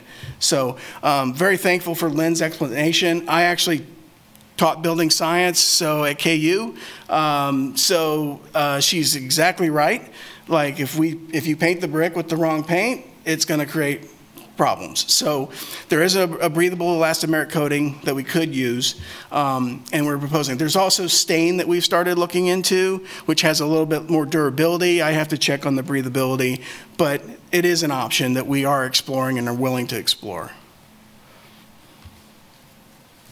This is kind of a, a, a, view of the south. There's really not a lot of the building that is exposed. There's the, the portion here of the loading dock before it hits the adjacent loading dock to the building to the south. And then also showing kind of the alleyway. So again, just a, a, a small change to what would be visible. And so this is a more developed drawing that I've been working on since, since we've submitted. So up top, it shows the existing condition, and on the bottom, it shows uh, the new proposed condition. And so again, right here would be an infill window that just not working with our kitchen layout for uh, the layout and security and whatnot. And so that would be an infill brick area that we would need to address. This is uh, from the Mass Street West Side, again, uh, talking about this interest that we have in activating the alleyway. And so, again, a very small portion of the existing building is visible. This is a picture of that from Mass. And as you can see, it's not a, a brick masonry building, it's actually a concrete block, and it's painted. So, um, so we're trying to figure out, you know, how do we dress this up, make it more interest for people and, and, and, and better, you know, uh, focal point from the end of the alley to draw people in. The other thing I wanted, you know, again, we're dealing with trash service and there's a lot of different things that we have to do on the back of the building. This is our only alley access. Uh, the 615 building is the only one that's at this elevation that we can service, and so it was the natural home for the kitchen. And so we have to have our service back here, and there's no place to put our trash. So that's what the large overhead door is, is going to enclose. Uh, then we have our main service access and a, and a utility door. And then on the uh, left side, you'll see here is we're proposing a nice storefront. We'd like to illuminate that uh, provide, you know, we'll go down a signage path on, on what's appropriate there, and then a small canopy for protection. And this is just a, uh, a small uh, rendering of that, but you can see the modifications to the building. We were proposing to paint this. I think we're open to suggestions, um, and so we can, you know, work with you on, on that as well. And then this is the, just, you know, back to the front east of New Hampshire elevation of what we're looking at. And again, I, you know, it's utilitarian in nature and compared to the rest of the development, this is the ugly duckling. And so the question for me is as an architect is like, how do you do something that's appropriate? How do you do something that's, you know, takes the right scale, perhaps the right materials, and, um, and, and, and apply it in a way that was emulating something that's there? And so my owner uh, directive was to investigate this uh, white masonry, so we've looked at this Endicott glaze. We've looked at, there's not a lot of white brick, but there is a handful. We, um, we have landed on this one. We think it's nice because it's rusticated. It, it doesn't look shiny and new. It has a little bit of texture to it. Um, the metal panel would be an access to that, and that would be for the overhead canopy fascia, and that would come down on the south side. And then uh, for the underbelly of the uh, soffit, we would like to clad that in either cedar or a composite. I'm with you all. I kind of like the, co- the composite if it's a good one because it doesn't rot and it keeps its uh, color and integrity longer. And so this is an updated rendering of our concept of what we think this could look like. And um, we hope that you guys are as excited about the project as we are, and we're willing to take comments. Thank you, Dave. I'll leave this up. I, I just have a couple of concluding thoughts. Um, the design guidelines you all are familiar with, this is the downtown overlay district. Um, it calls out the level of review to be applied to applications like this. The highest level of review is for individually listed product, uh, properties or properties that are contributing to the district. This, as Lynn properly noted, is not in the district. Um, it's in the overlay area, but it's also not listed. It's not, um, it's not contributing to a district. Um, the design guidelines specifically say that less scrutiny is applied to projects in environs. That's the expectation for this project, is my understanding. Um, The, the goals of design review are also stated on, on page seven and eight of the design guidelines. They simply state, these guidelines are not meant to dictate design choices or to serve as a checklist for good design. They're also not intended to be applied in such a stringent manner as to prevent creative or contemporary design. Um, You all are familiar with these design guidelines. That's our expectation for this review. Um, And we certainly appreciate Lynn's review. We did meet with her um, on a number of occasions. She- She's been accessi- uh, accessible. Um, This has been a long time in planning. Um, And she noted that most of the project meets the design guidelines. And and I don't want to miss the opportunity to say what a major accomplishment that is. This is a 70,000 square foot uh, downtown building. How often are we going to be able to apply the design guidelines to such a large footprint? And if applied, to maybe 10 buildings in a row on Mass Street, like in this case, it, it would be the equivalent size, how often would we allow a deviation of one or two times? So I would like to at least have that context taken into account here, that this is a massive project. Um, We should also note that all of the Mass Street front- frontage, that main corridor of the downtown district, meets the design guidelines here, and, and that's also an accomplishment. Uh, Mass Street is the side of the building that faces the historically designated property. New Hampshire Street is the secondary area as far as the design guidelines are, are concerned. And and certainly, the 600 block of New Hampshire has its own issues with development uh, and need. Um, Design review issues are really found in this loading dock area. And- And I, I need to note um, that uh, under every circumstance, this loading dock area is going to need some attention. Any development proposal is going to probably require some uh, significant design areas. I, I look at this rendering and it, um, I'm compelled to tell you that I used to deliver papers for the Journal World and I used to walk into this circulation area on a daily basis and, and it needs help. Um, so under every scenario, I think you're going to see a lot of design changes uh, to this area. Um, we're confident you all take this into account. Um, We're happy to respond to questions uh, that you might have. Uh, We're pleased to bring this to your attention tonight. Thank you, Patrick and Eric and David. I do have one question. We have this, um, this view up here of this facade, and can you, maybe David could point to, just for clarification for all the commissioners, what, where the new part is and how much, will that loading dock be removed and then this new part built? And kind of where's the end of the new part?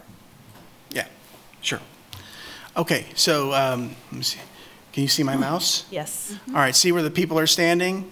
That is the end of the loading dock. And so um, we haven't engaged my engineer yet, but per my discussions, that that loading dock should be able to take a new construction load on top of it. And so we are going to infill and- kind of slide in front of it with the new facade. So the new facade um, does extend further past the loading dock to this edge of the garage door. So the areas that are painted would be here, here, and above.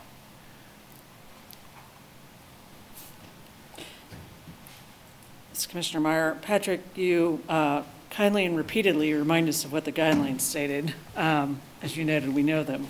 I- Is this your hill that you're dying on? I mean, get- because in terms of the staff report, it's generally, I mean, pretty positive and optimistic. The only thing really of issue is the white paint and the cedar columns. So is this it? This is the hill that you, I mean, that you're. Yeah, we've had the conversation about white paint. It- It's unfortunately um, in the design guidelines that um, even though there's a lot of painted buildings downtown, uh, you have to recommend against it.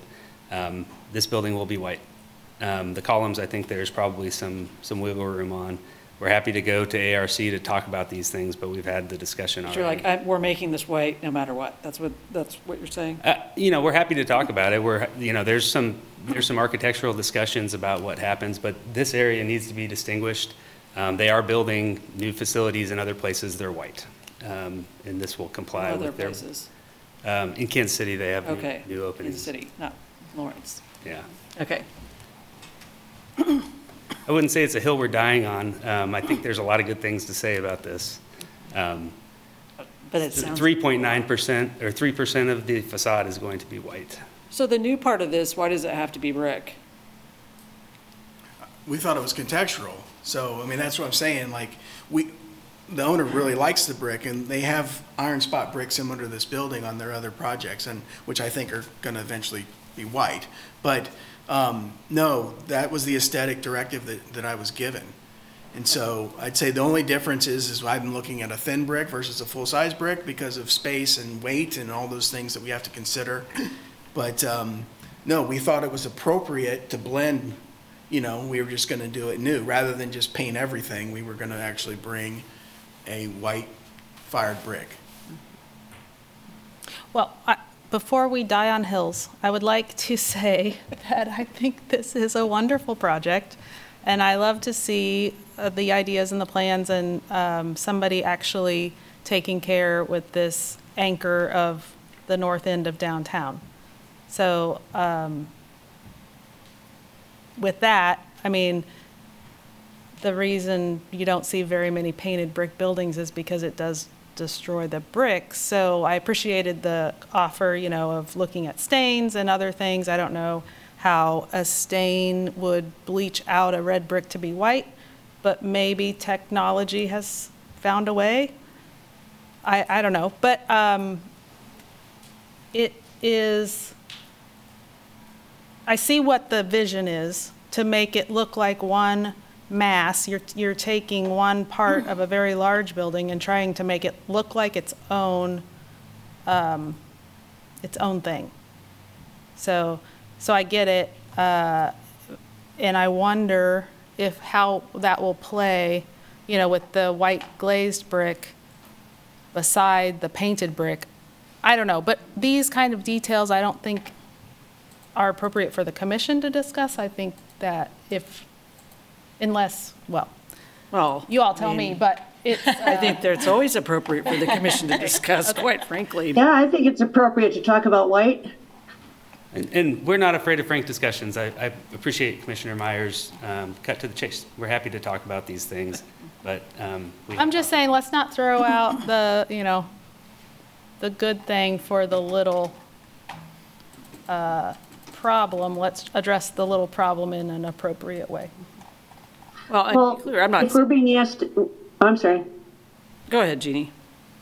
Um, yeah, Commissioner Klein. Um, if we're being asked to talk about the whole project and not just the Q39 portion of it, um, I have several questions. Um, I want to reiterate what Patrick said about, um, I think this is fabulous that we're, that the developer is choosing to redevelop, uh, reuse, I should say, reuse, uh, the existing building. And, and I want to congratulate, um, the conceptualizers for that. Um, when I, when I first saw the white, yeah, it, it shocked me, okay? And I'm trying to imagine a platinum white um, which is going to glare and, and call, I would say, undue attention to itself. Um, and I don't think it needs that much attention for a, a new restaurant. Um, I like the idea of a softer kind of a white. I mean, this this rendering right now in date in uh, nighttime or or twilight, I guess you could say, um, looks reasonable. But when I think about a stark white, a platinum white, I'm thinking White Castle, even though there's no castle here involved. Um, anyway, but but these are personal uh, aesthetic choices. Um, one of my big questions was going back to the north end. Um, why would you take the parking lot away from the um, uh, parking for uh, City Hall? What, what's shown in there right now is just conceptual. I wouldn't, mean, that parcel's, uh, you know, a separate parcel, nothing that we own. Um, we've just kind of played around with the idea of what we would do with it if we were to have it as part of this entertainment and uh, mixed use project. Okay, because obviously, if you want to make this uh, both, you know, retail, uh, restaurant, office spaces, um, coffee house, you know, um, courtyard, et cetera, to hang out and, and have meetings and what, what have you, um, people are going to need parking for this place. And so I'm, I'm wondering, where are you planning on, on having people park? The people who use this, you know, every day, as well as the, the people who use it at the night, where, where are they going to park? And, and we've had dis- discussions with the city um, and, and utilizing the um, underutilized uh, hundreds of parking stalls that exist just to the northeast um, along the riverfront uh, there in the in the old uh, mall and Kern Hotel. So I think you know we what we've done just through studying parking in the area is there's ample parking um, within a six block radius, but there's plenty within a you know half a block radius as well. Okay, I'm, I'm just thinking that even that, that, sm- that lot 10 at the top could add some more parking for this particular development, you know, as well as for folks who um, come. I always think of that parking lot as, as a place for uh, people who are attending city commission and, and all kinds of commission meetings and stuff, that it's nice and handy to be right across the street like that. And yes, there is the northeast um, parking lot, but um, I'm just, you know, concerned about that parking lot. I, I just, it'd be nice to. Yeah, no, I, I completely agree. And I think, you know, everybody would park inside of their favorite place um, as close as they could if it was possible. And I think what we find is, um, especially in developing communities, developing things that are worth um, transiting to, destinations, um, walkable city streets, um, enjoyable facades like this one that you know not only look attractive but um, have multiple uses where they may have rope it off and have you know game day activations and things like that. These are all things that people want to walk toward. Um, and that's really the focus of all of our developments is green environments people want to enjoy inside and out. Um, and the thought of walking five or ten minutes towards something like that um, really starts to evaporate. And and so I you know completely agree. I think there's always room to add more parking and convenience to anything you do. However, there's there's a trade-off with that too. If you know, uh, in terms of creating an, a, an environment that is worth being at, um, parking lots are not always the most attractive things to see um, as you walk up to a space. So I mean, that's that's just it's a balance. But we we believe there's there's ample parking in this area. I mean, I could, we could zoom out on a map and and highlight all the city lots in the area. But we've talked at length with the um, city about that. Well, and this is Commissioner Johnson, we're, I mean, the, the, the the parking lot there is a public lot and isn't part of this right at the moment. There's no. Correct. Yeah, exactly, It's right. beyond our purview. Yeah, exactly, yeah. I just It's- wanted to it's a make nice clear that distraction parking in our lot model, wasn't yeah. going away. Not under Yeah. HRC's purview. That, that I'll just make a parking comment. lot. I think this is going to be, a. this looks great. I think white looks, it's going to look awesome. Um, And that's without my HRC hat, but I think it's going to look great. On the south, on the block, I work on the block immediately to the south. There are three light or painted brick blocks that I, buildings that exist one block to the south. I think contextually, it's going to fit. Um, From an owner's hat and longevity hat, I'd be curious, does it make sense to, you know, I'm an architect too. Um, Does, would it be a better building and have better curb appeal um, for continuity of the sheen of the white? Like, do you adjust the weeps and actually laminate existing brick onto the new and on, make it a big mass wall and there's no paint differentiation. But that's details that are the smaller group and maybe with HRC input also point out. Um, I don't know if you've talked with Prosoco here in town. Um, I bet they'd love to help, and they do all sorts of cleaning and staining recommendations to get to where this is. Um, I'd wholeheartedly recommend um, sending this to the ARC for tweak level. I think it's going to be a fit in and be a boon to downtown. If, uh, if there are continued clarification questions, we can do that, but I think we need to take some public comment before we really get into uh, discussion. If there's any public comment.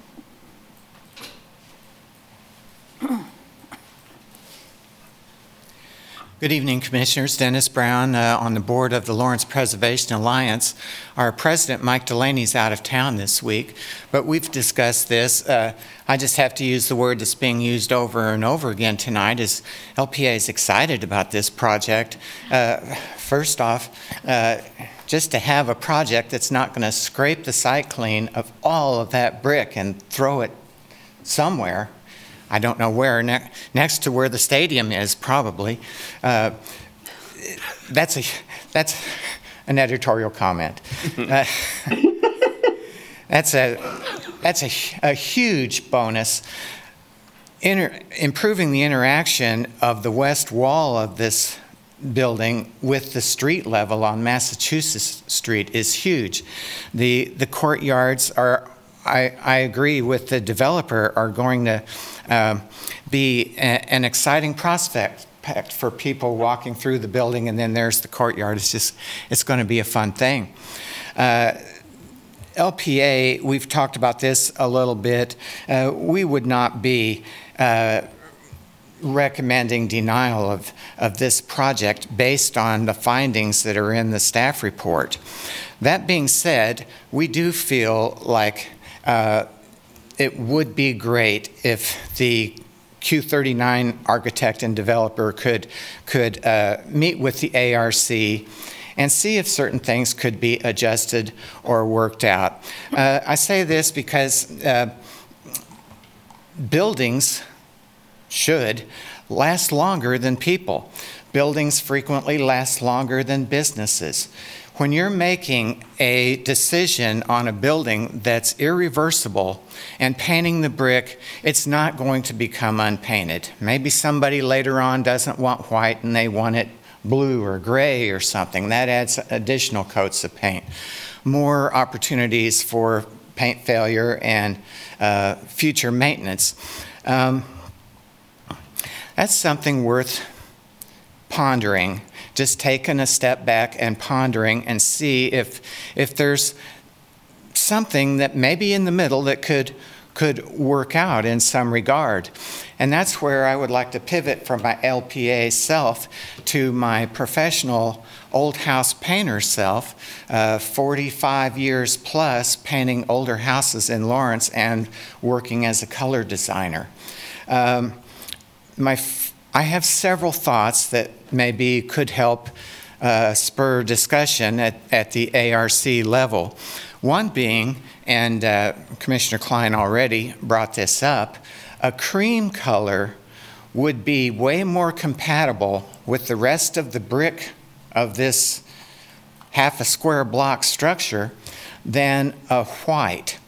Um, and I guarantee you, if you did that, color professionals would be saying, oh, that cream color looks great.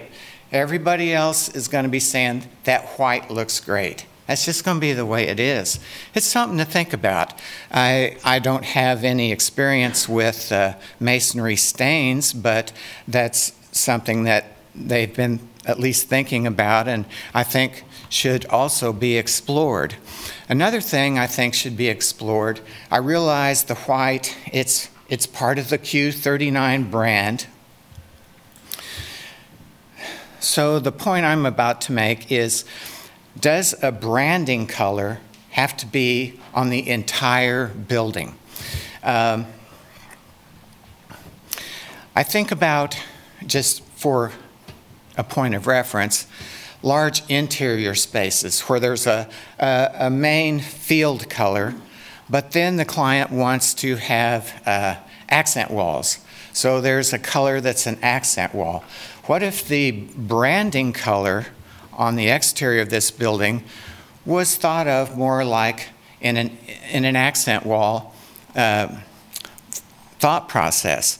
Uh, obviously, where the sign is, where your entry doors are, you want that branding color, but does it have to be everywhere else too? On this picture here, uh, this rendering here, the uh, top of the building that's over the, uh, so that's a canopy there? That, what, two or three feet? Would the building look better if, if that was a continuation of the red brick that kind of connects it to the rest of the structure? Uh, Maybe there are other walls uh, on the side or, or the west elevation where mm, you really don't have to paint it white to denote that you're Q39. Uh, I think that would be an interesting discussion uh, to think about at the A- ARC level. Uh, Elastomeric is an interesting idea, although I worry a little bit about that elastomeric is generally a heavy-bodied material that has high bonding qualities, so I would worry a little bit over time about that maybe causing a spalling of the outer face of the brick. But um, I, I appreciate the uh, general tenor of this discussion on both sides, that there is room for some conversation, and maybe the conversation doesn't go anywhere, but before an irreversible decision is made, now's the time to just double check, have we think, are we thinking of all our options? Do we have to paint the entire building? Are there alternative painting materials that could work? Now's the time to do that at ARC. And uh, uh, best of luck on the project. Thank you. Is there any other public comment? No?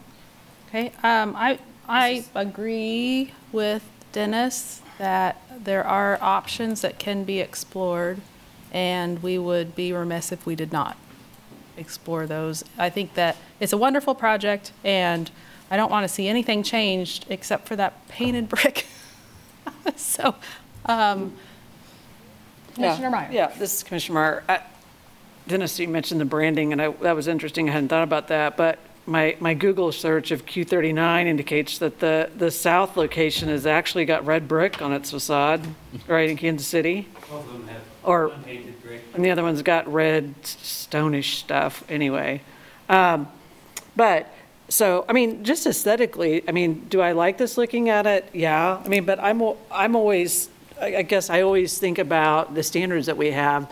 And more importantly, I always, I- I'm always worried about precedents that we're setting for other properties, especially when we're talking about downtown. So um, I think there's maybe three people in this room, Dennis, myself, and Lynn, who uh, were involved in the Oread Hotel project, um, which was, I think everybody thinks was a great major project for Lawrence. Um, And I, this is, this is way a a bazillion times easier to talk about than that project was. But, you know, we think about what, you know, what people who come after us want to, want to think about when they're asking for whatever for their project. Everybody thinks they have a great project. Everybody thinks that the exceptions are, are appropriate to their project. So um, that's just as what is in the back of my mind. Now, also to the point about the color white, I don't know. I mean, I don't know. Uh, That is an, A- that's an ARC thing. I will remind people that, just as an, ex- a small example of why Sunflower Ceramics down at 10th and New Hampshire is white brick painted on the corner there. Um, Not justifying it, or maybe I'm just being devil's advocate, but, um, so that, that is down the street from there. Um, So, But it was a gas station. right, and it's white painted So, yeah, so that's the other impression that I personally get as well, just by looking at this rendering right now, you know, is sort of a gas station ish feeling to it. Only, you know, again, the white color, but also that that expanse of glass. Um, you know, suggesting um, again fr- uh, the well, it's left over from the loading dock, which is you know raising a uh, garage doors and stuff. Um, you know, there's just a lot of a, a lot of rever- reverberations with with a stark white, is what I'm saying. May I ask a question? Yes. So, um, so when we, when we move forward to the next step, I just want to make sure, um, the way I interpreted your comments was it was paint. But what I'm hearing now is it's paint and color that are objectionable? I think you're hearing comments about color. Okay, so I just want to know that, which one to address or both, and so that just, I just want, I think the issue is the paint, and then we kind of got mm-hmm. sidetracked by the bright Right, that's- paint or whatever. I agree. I mean, at the heart of the issue, I think with the staff report, Lynn can speak to that, it was the paint, right? Mm-hmm. Yeah, we are, we are asked to, uh, you know, uphold these standards of not damaging or destroying. And so, you know, we do have to consider the building, and it's not listed on its own. It's uh, not in the district, it is in the environs. It is also part of the downtown design guideline district. So we, um, you know, in thinking through those things, we maybe got out of our lane a little bit with color, but. okay, fair enough, thank you.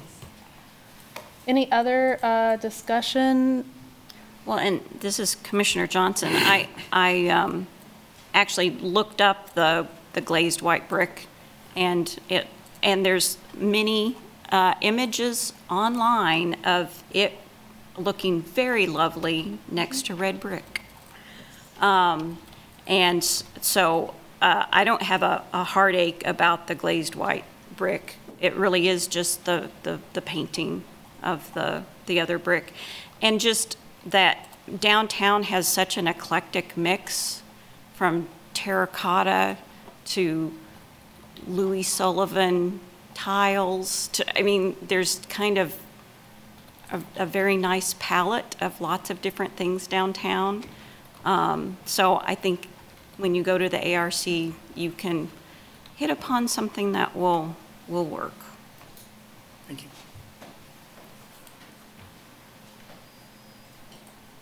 So a motion.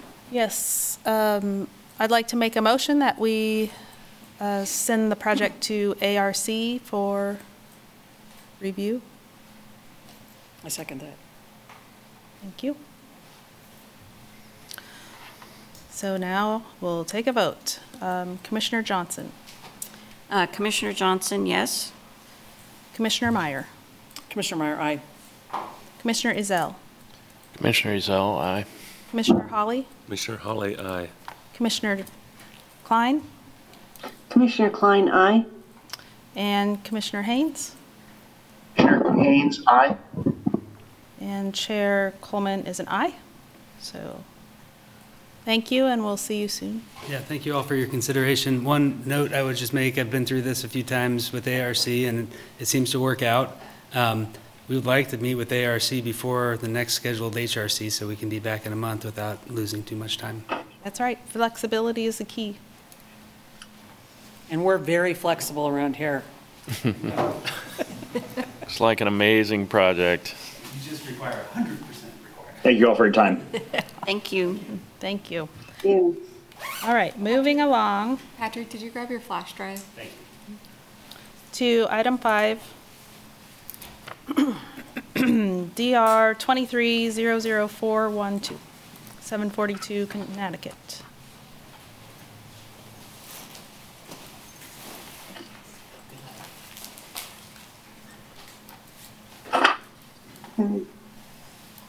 Oh, right.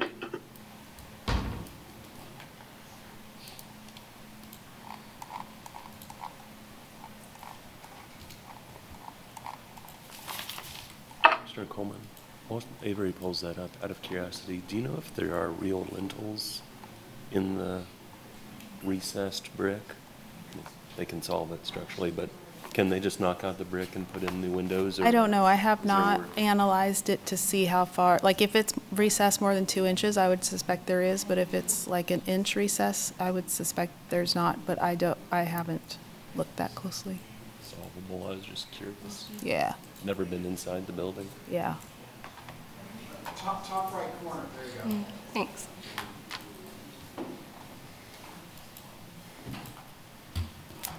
Okay. So this next item is DR-23-00412.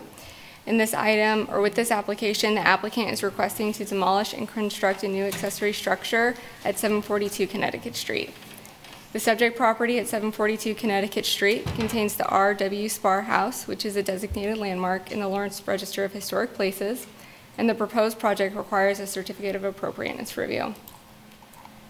This map shows the location of the listed property and its 250-foot environs buffer. The listed property contains a single-story cottage and a single-story detached garage, which is located in the northeast corner of the property. This is the front west elevation of the primary structure of the R.W. Spar House.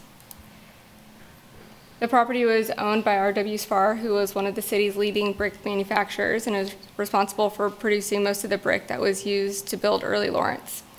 The property was designated as a landmark in the Lawrence Register of Historic Places back in 2014 for being a good example of the type of house that was constructed in Lawrence between 1864 and 1873 and for its association with R.W. Spar.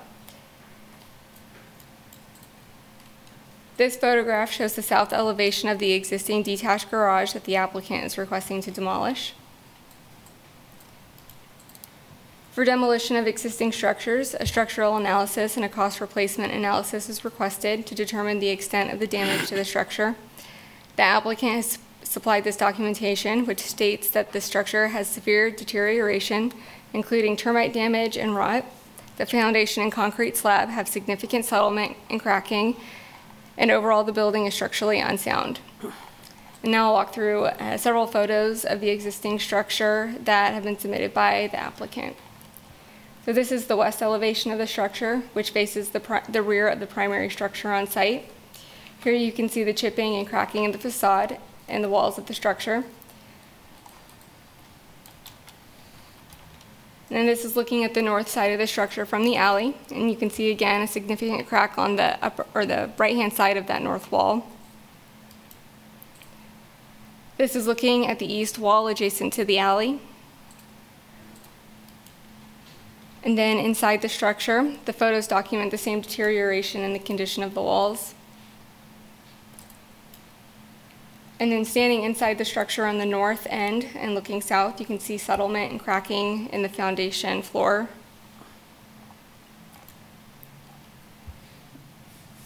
And then again, inside the structure, looking from the south, you can see the same settlement uh, and cracking in the foundation on the north end of the structure.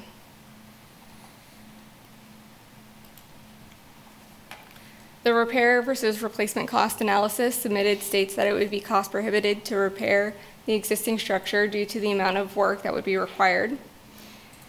Therefore, the applicant is proposing to construct a new one-car garage in place of the existing garage. This would be the south elevation of the proposed garage. The garage would have a um, shed-style roof, uh, which would make this south elevation of the structure the highest uh, end or portion of that structure. The structure would have a new concre- concrete foundation, and the exterior of the structure would be clad with vertical board fiber cement siding. And then the roof would be finished with asphalt shingles. This would be the north, or yeah, this would be the north elevation of the new garage. And then this would be the east elevation looking towards the structure from the alley. And then uh, this would be the west elevation, which shows a pedestrian door and then a rough opening for a future window. And this would be the elevation that would be visible from the prim- primary structure of the listed property. And then these two, uh, these are two renderings that were submitted uh, by the applicant showing the southeast view of the structure from the alley on the top. And then on the bottom, a southwest view of the structure looking from the listed property. Staff did request additional info uh, on the height of the existing and proposed structures for the site, which the applicant did provide. The height of the existing primary structure would be approximately 12 feet, uh, 8 inches. The existing accessory structure would be approximately, um, or is approximately 9 feet, 8 inches tall.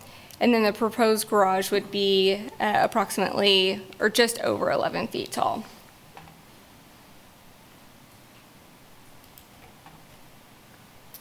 So the existing detached garage is included in the landmark designation for the RW Spar House. And demolition of the existing structure would remove historic material from the site and alter the character of the listed property. Based on the info that was submitted by the applicant, uh, documenting the condition of the existing structure, demolition may be supportable if compatible replacement plans for a new detached garage are proposed.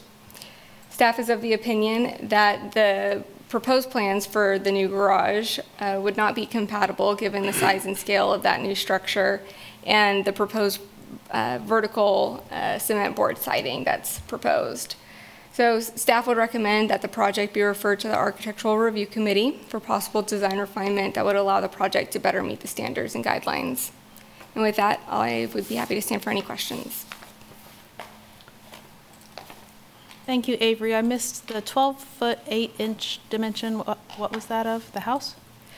Yeah, that would be the existing primary structure on site, would be 12 feet, 8 inches. And the 11-foot uh, proposed is to the Would be- highest part of the... Yeah, that's my understanding. Thank you. Can I probably provide a clarification? Oh, yeah. I'm going off of the Lawrence Development Code and how they um, determine the height of a building. So it'd be measured to the midpoint of the roof, basically. Oh, okay. Yeah, of all, of all those structures. Are there any other questions for staff? If not, we can hear from the applicant. No? Megan, are you the applicant?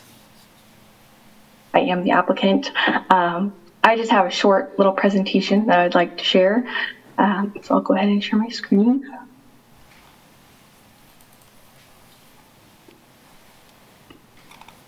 Okay. All right, so again, um, as Avery um, showed, this is the west elevation of the primary structure um, house that's listed on the Lawrence um, Register of Historic Places. And um, this would be the southeast view of the existing garage. Uh, I just want to note also that the garage is at a lower elevation than the house. Um, you see that there's two steps coming down to the alley level, um, and the house is above that. Um, and then if we go to the next slide, uh, you can look at the proposed building and the house again.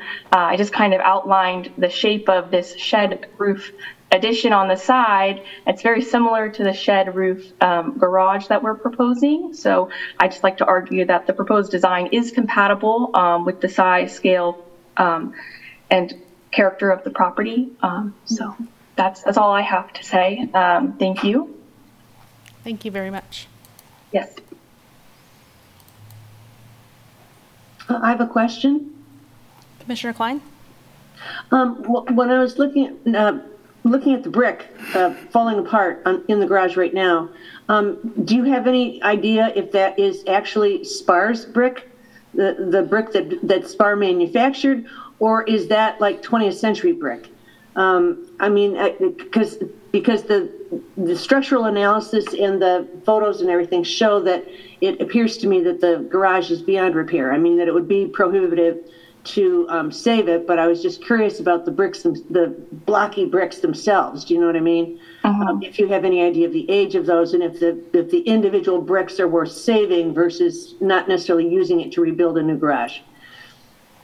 I don't know the um, exact. I don't know the answer to that question to be honest. Um, I just know that um, from staff's report they found, or if maybe it was from the historic listing of the structure, that the garage is later than the house. It's built Right. in 19. Yeah, it's yeah, just a it later looks a whole date. lot later. Yeah, that's why I was just curious if the brick is 20th century or if it's, you know, earlier, perhaps manufactured by Spar. I was his company. I yeah. I don't think so, but I'm. I just want you know, it's it's Yeah. something to think about. I guess is what I'm saying, to, as opposed to throwing the brick away. Mm-hmm. Good question. Good question. Unfortunately, I don't know the answer. Okay. Looking at the photos, it looks to me like, and I don't know the dimensions of it, but it looks like a hollow structural clay tile that was popular Yeah. in, yeah, in turn of the century to, I don't know, 20s or something, but um, it, that's typically rein, unreinforced. Typically, the cells would align parallel with the striations on the face of the, of the clay tile. So it's impossible to reinforce really because Yeah, the cells go this way. right. And so, ha- and, and you can see um, all the crack, yeah, it's, it's really tough stuff to work with. Right, sure. I would peanut gallery comment, I'd be disappointed if a major manufacturer of masonry used that product in an exterior condition on their own house. I'm just saying, if the, if the brick is worth anything, save it for some completely different project. Like maybe give one brick to the Watkins Museum and say, this came from Spar's house. You know, I don't know. Are there any other questions for the applicant? Or any discussion? Um,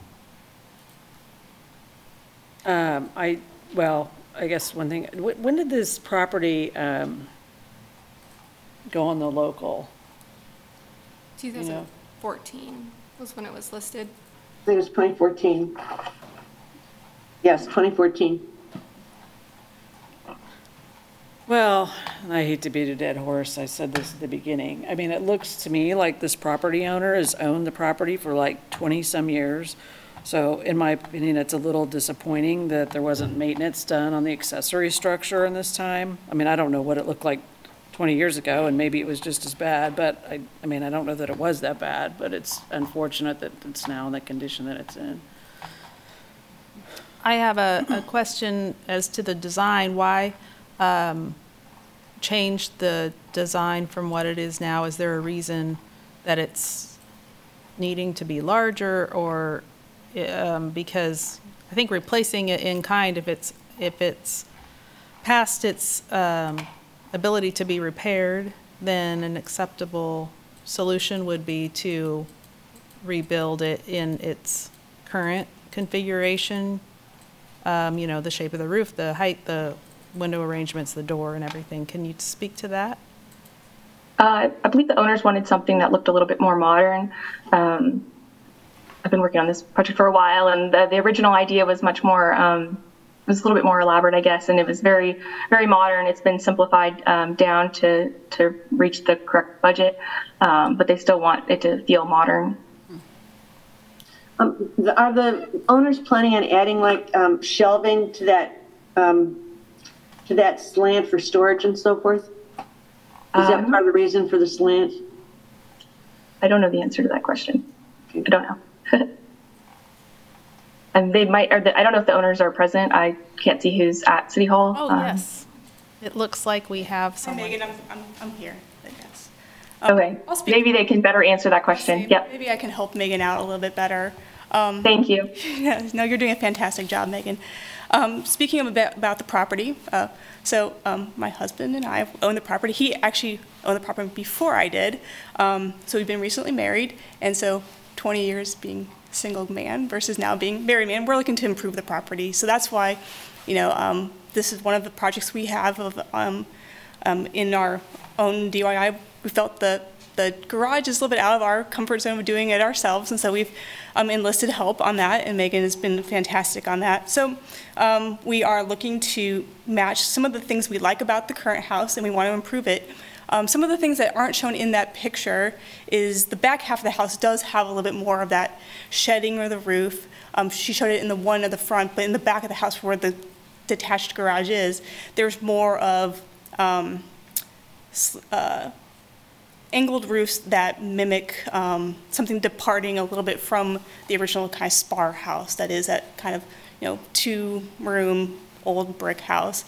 And we wanted to speak a little bit more to the back side of the house since that's where the structure is. So we were kind of playing on lines with the back of the house, having a little bit more of that shed roof style, and um, and that's where that came from. We do have plans about, you know, maybe having a storage loft up above the garage doors. So that's again another place where we were um, taking that maybe a little bit extra space for storage, um, being it's only one car garage instead of a multiple car garage. Um, kind of got lost in my own thoughts, but I think I hit some of those points that you had asked. Yes. Okay. Are there other questions that I might be able to offer insight on of how we got to where we are today? Yep, I think you've, you've addressed them all. Thank you. Thank you so much. Do we have any public comment on this item?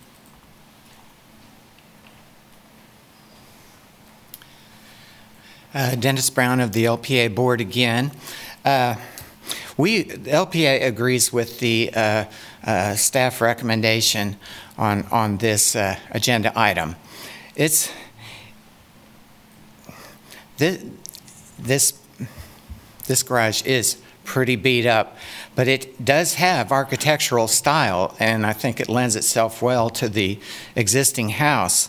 Uh, the low-hipped roof is a character-defining feature.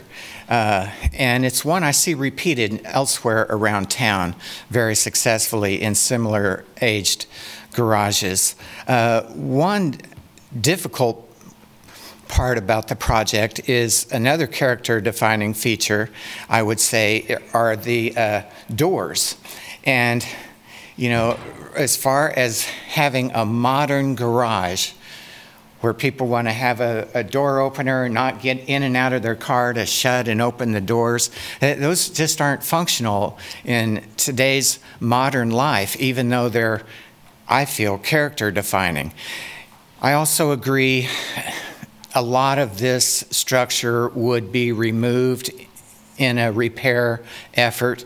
Uh, clay tile is, is, was not a successful building tool. Uh, I don't believe you can repair it at all. That wall would have to go. I think some of it's already been repaired by concrete block, which probably made the clay tile go get worse.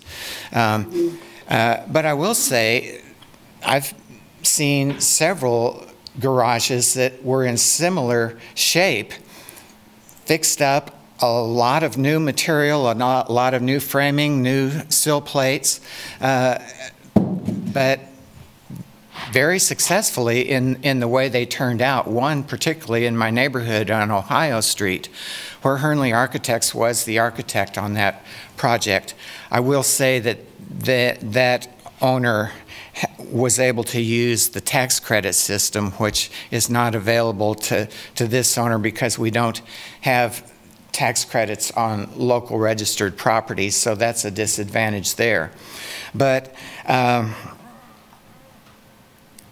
that place on Ohio really turned out well and looks very much like an old historic structure, even though a lot of the uh, uh, framing uh, and a lot of the siding is new.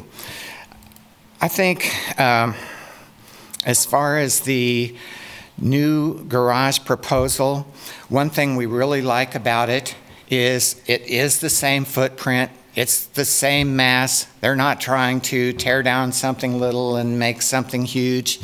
That's really appreciated. But the shed design, I don't think, we'll have some differences of opinion here, uh, to me, doesn't lend itself as well or be compatible with the house as the current structure. If there was some repair structure that could maybe it'd almost be down to saving the low hipped roof and pretty much everything underneath is new or reinforced, or failing that, a new pr- proposal that essentially was a replica with a modern garage door. Uh, I think it'd be a successful project, and I think it's worth uh, exploring at the ARC if the owner is willing to do that rather than uh, uh, receive a denial of the project, which staff is recommending.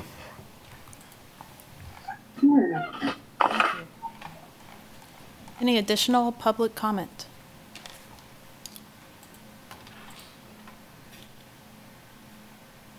Commissioner discussion?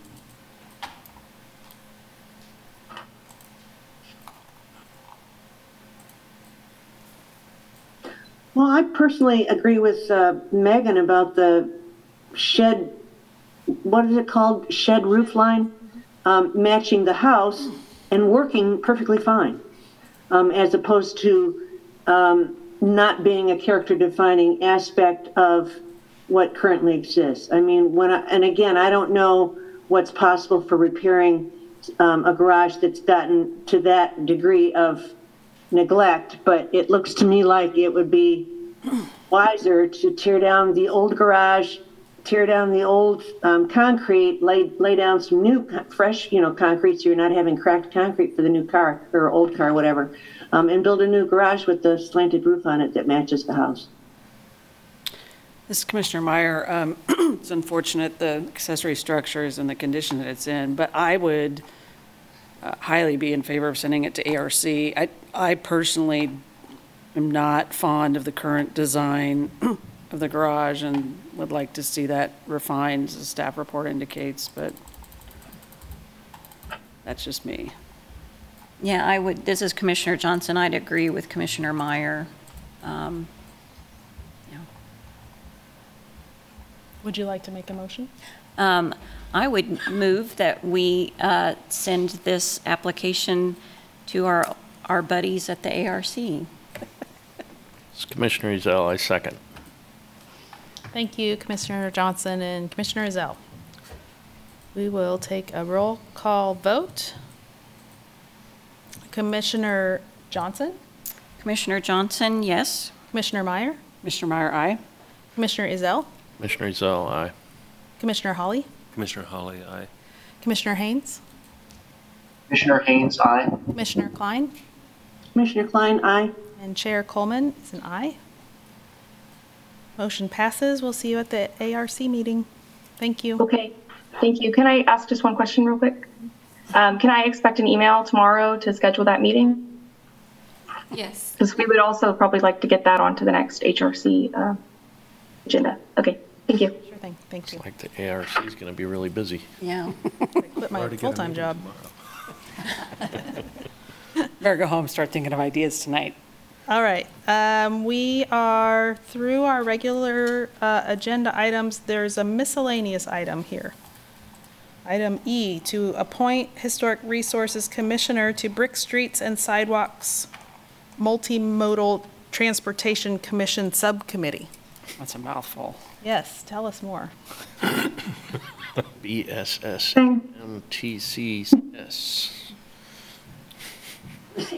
Thank you, Commissioners. One moment, I'm going to share my screen and have a brief presentation for you all.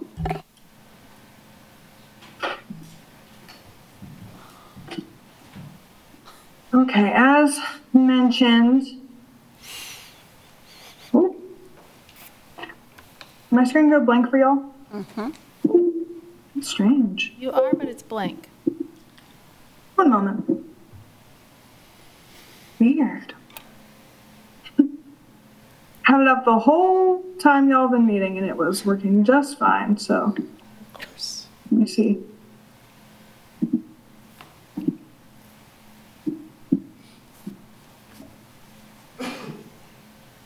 Okay, try number two.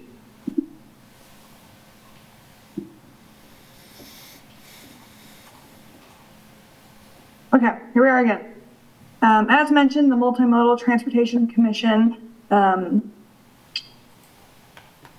voted on developing a brick streets and sidewalks subcommittee at their last meeting, and they asked that a member of HRC be on that subcommittee. So I'm here tonight to see, to give a bit of background information and see who you might be interested in appointing to that role.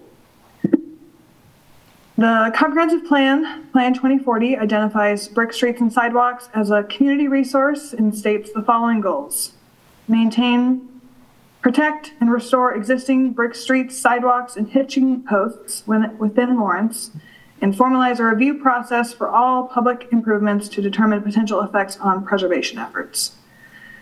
I recognize there's a long and complex history regarding the community and HRC's efforts to create a brick streets and sidewalks policy. And with that history, we've learned vital lessons that we can use in efforts moving forward, including the need to create a well-rounded group of stakeholders early in the process, i.e. a brick streets and sidewalks subcommittee. The brick streets and sidewalks policy should reflect the community's values and priorities, as well as have attainable and practicable implementation strategies for the city of Lawrence. Members of the subcommittee will help make this possible through sharing their diverse perspectives and values on character defining infrastructure, lived experiences in proximity to brick streets and sidewalks, as, as well as how brick can impact accessibility and people with mobility challenges. The members of the subcommittee, which the Multimodal Transportation Commission voted to propose, are shown on the screen in front of you. And as mentioned previously and highlighted, they've asked that one member of the subcommittee represent HRC. Provide some additional context as to what would be asked of the person serving on this subcommittee, the plan is to have the policy drafted and adopted in the next six months. So it's not necessarily a long-term commitment, and I foresee the subcommittee meeting three or so times between now and July. Additionally, I'm proposing there be public engagement events and surveys as a means of engaging the community outside of the subcommittee if we end up having folks fighting for a chance to be involved on the brick streets and sidewalks policy process. And with that brief presentation, I'd be happy to stand for any questions you may have and look forward to learning which of you I'll be working with here in the future. Thank you, Cece. It seems that there was interest from one of the commissioners, but I don't remember who it was. I think it Don't everybody raise your hand at been once. Commissioner Klein. Am I misremembering that? Yeah, Commissioner Klein. Um, Commissioner Klein, I'm not remembering, um, but it- it's reminding me of, I don't want to take us off in another direction ab- about historic markers, um, that we're still waiting to hear about criteria for that, but it, it, it seems to me that, um, historic markers would be connected to the easements that are next to the sidewalks, next to the brick streets. And I don't know if that would be part of the, um, subcommittee or not. That's not currently within the scope of this subcommittee or the project MMTC is proposed. I also forgot to um, introduce myself at the beginning due to the chaos of sc- sharing my screen. I'm a transportation planner in Lawrence, working for the city, and so that's um, sort of the lens we're going at with this is multimodal transportation and connectivity. Well, and this is Commissioner Johnson. I, I just got done with the Lawrence Loop Committee, so You've done your time. if, if, yeah. Yeah, you have. Um, And Commissioner Holly and I are on the on the ARC. Um, So, and then I Don't look at believe Commissioner Meyer, Don't look at me. okay, has served many, many times over. No, my, my term concludes tonight. And- so I was I'm- gonna I'm no longer term eligible, so, Is this your second term of this session? so. This, okay. Um, So it's up to, Process of elimination here. yes, Commissioner Ezell or Commissioner like Klein. Commissioner Haynes. Or, Oh, that's Oh, or right. Commissioner Haynes. Commissioner Haynes. He's been Or so Commissioner right. It's very kind of Commissioner Ezell to point that out. It was very kind. Is that a, is that a yes, Commissioner Haynes? I Yeah, I, w- I'm, I'm willing to serve on this. I have to start serving on these, uh, sorts of committees eventually, so start now. That's wonderful. I believe you'd have a good voice for it, and um, you know um, your his, historical background. You know your your background in history and um, what you do every day would be a benefit to the committee. I hope so. thank you. Thank you, Commissioners. Commissioner Haynes, I'll be in touch. Thank Chair you. Coleman, y'all would need to vote on that. All right, we, we'll need to take a vote. Um, I make a motion that Commissioner Haynes be appointed to the his, uh, the, the Brick Streets and Sidewalks Multimodal Transportation Commission Subcommittee. Seconded. Thank you, Commissioner Holly. Commissioner Johnson, Commissioner Johnson, yes. Commissioner Meyer, Commissioner Meyer, aye. Commissioner Ezell, Commissioner Ezell, aye. Commissioner Holly, Commissioner Holly, aye. Commissioner Klein, Commis- Commissioner Klein, aye? Commissioner Haynes. Can you vote for yourself? I don't know. Pause Yes. for dramatic effect. Commissioner Haynes, aye. And Chair Coleman, aye. Thank you very much. Are there any other miscellaneous items?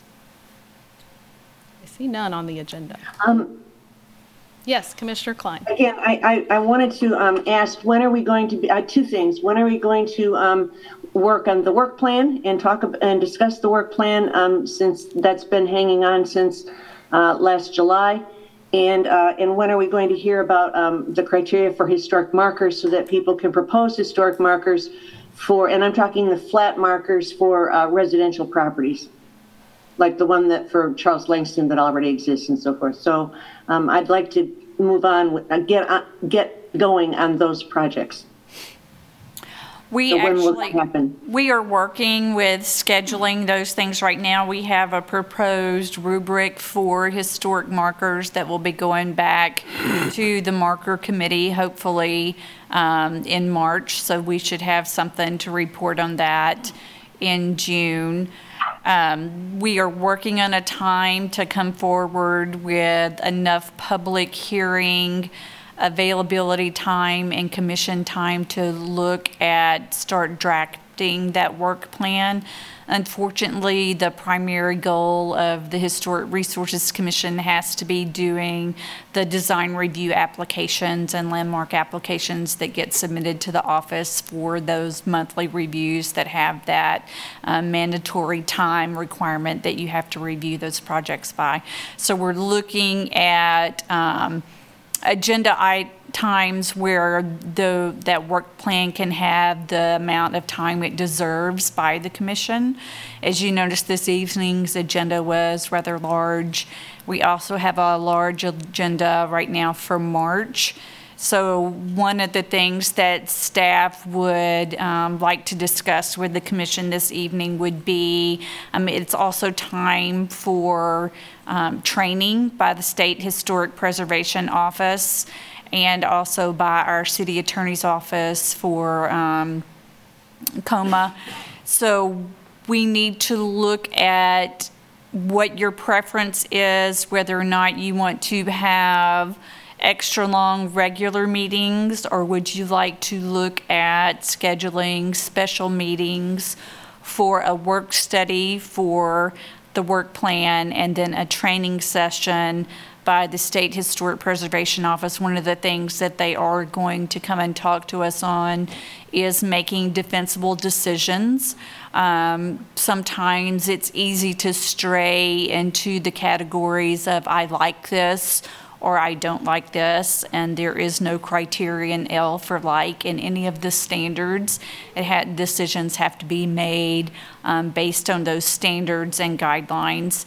So um, making defensible decisions is a very important part of this commission's um, role in the community, so we will need to have that training sooner rather than later. Staff had thought we would have it um, possibly in May, but we can certainly look at other times that might work well for you. So this evening, we would be looking for feedback from you as to whether or not you would like long agendas and try to include the study session and the training in a regular scheduled meeting, or whether or not you would like to look at finding possible dates for special meetings.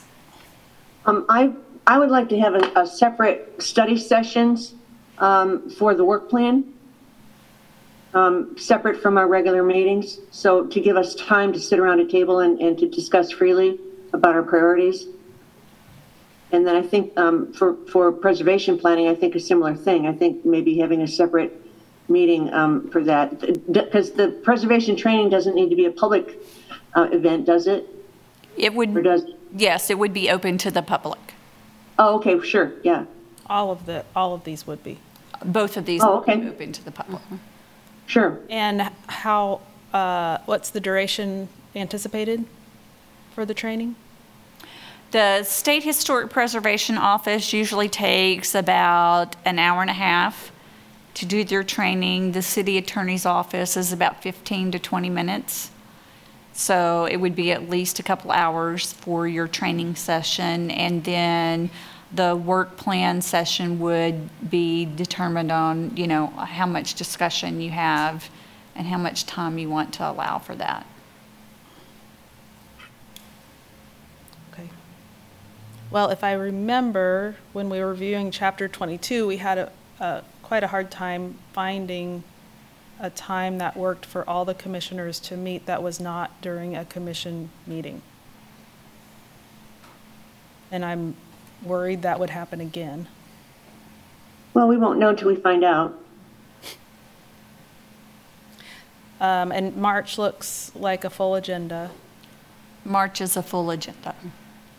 So, um, but if we, if, if we do schedule it for May and then we have another full agenda, then what happens? It gets pushed a month? What? Or it could get, keep getting pushed? Yes. Yes. I would rather not have the work plan get pushed to July when I first proposed having it, um, off of the, our, our duties from the chapter 22 ordinance. I think your training has to get done. Yes. That's not Sure. a pushbackable item too far.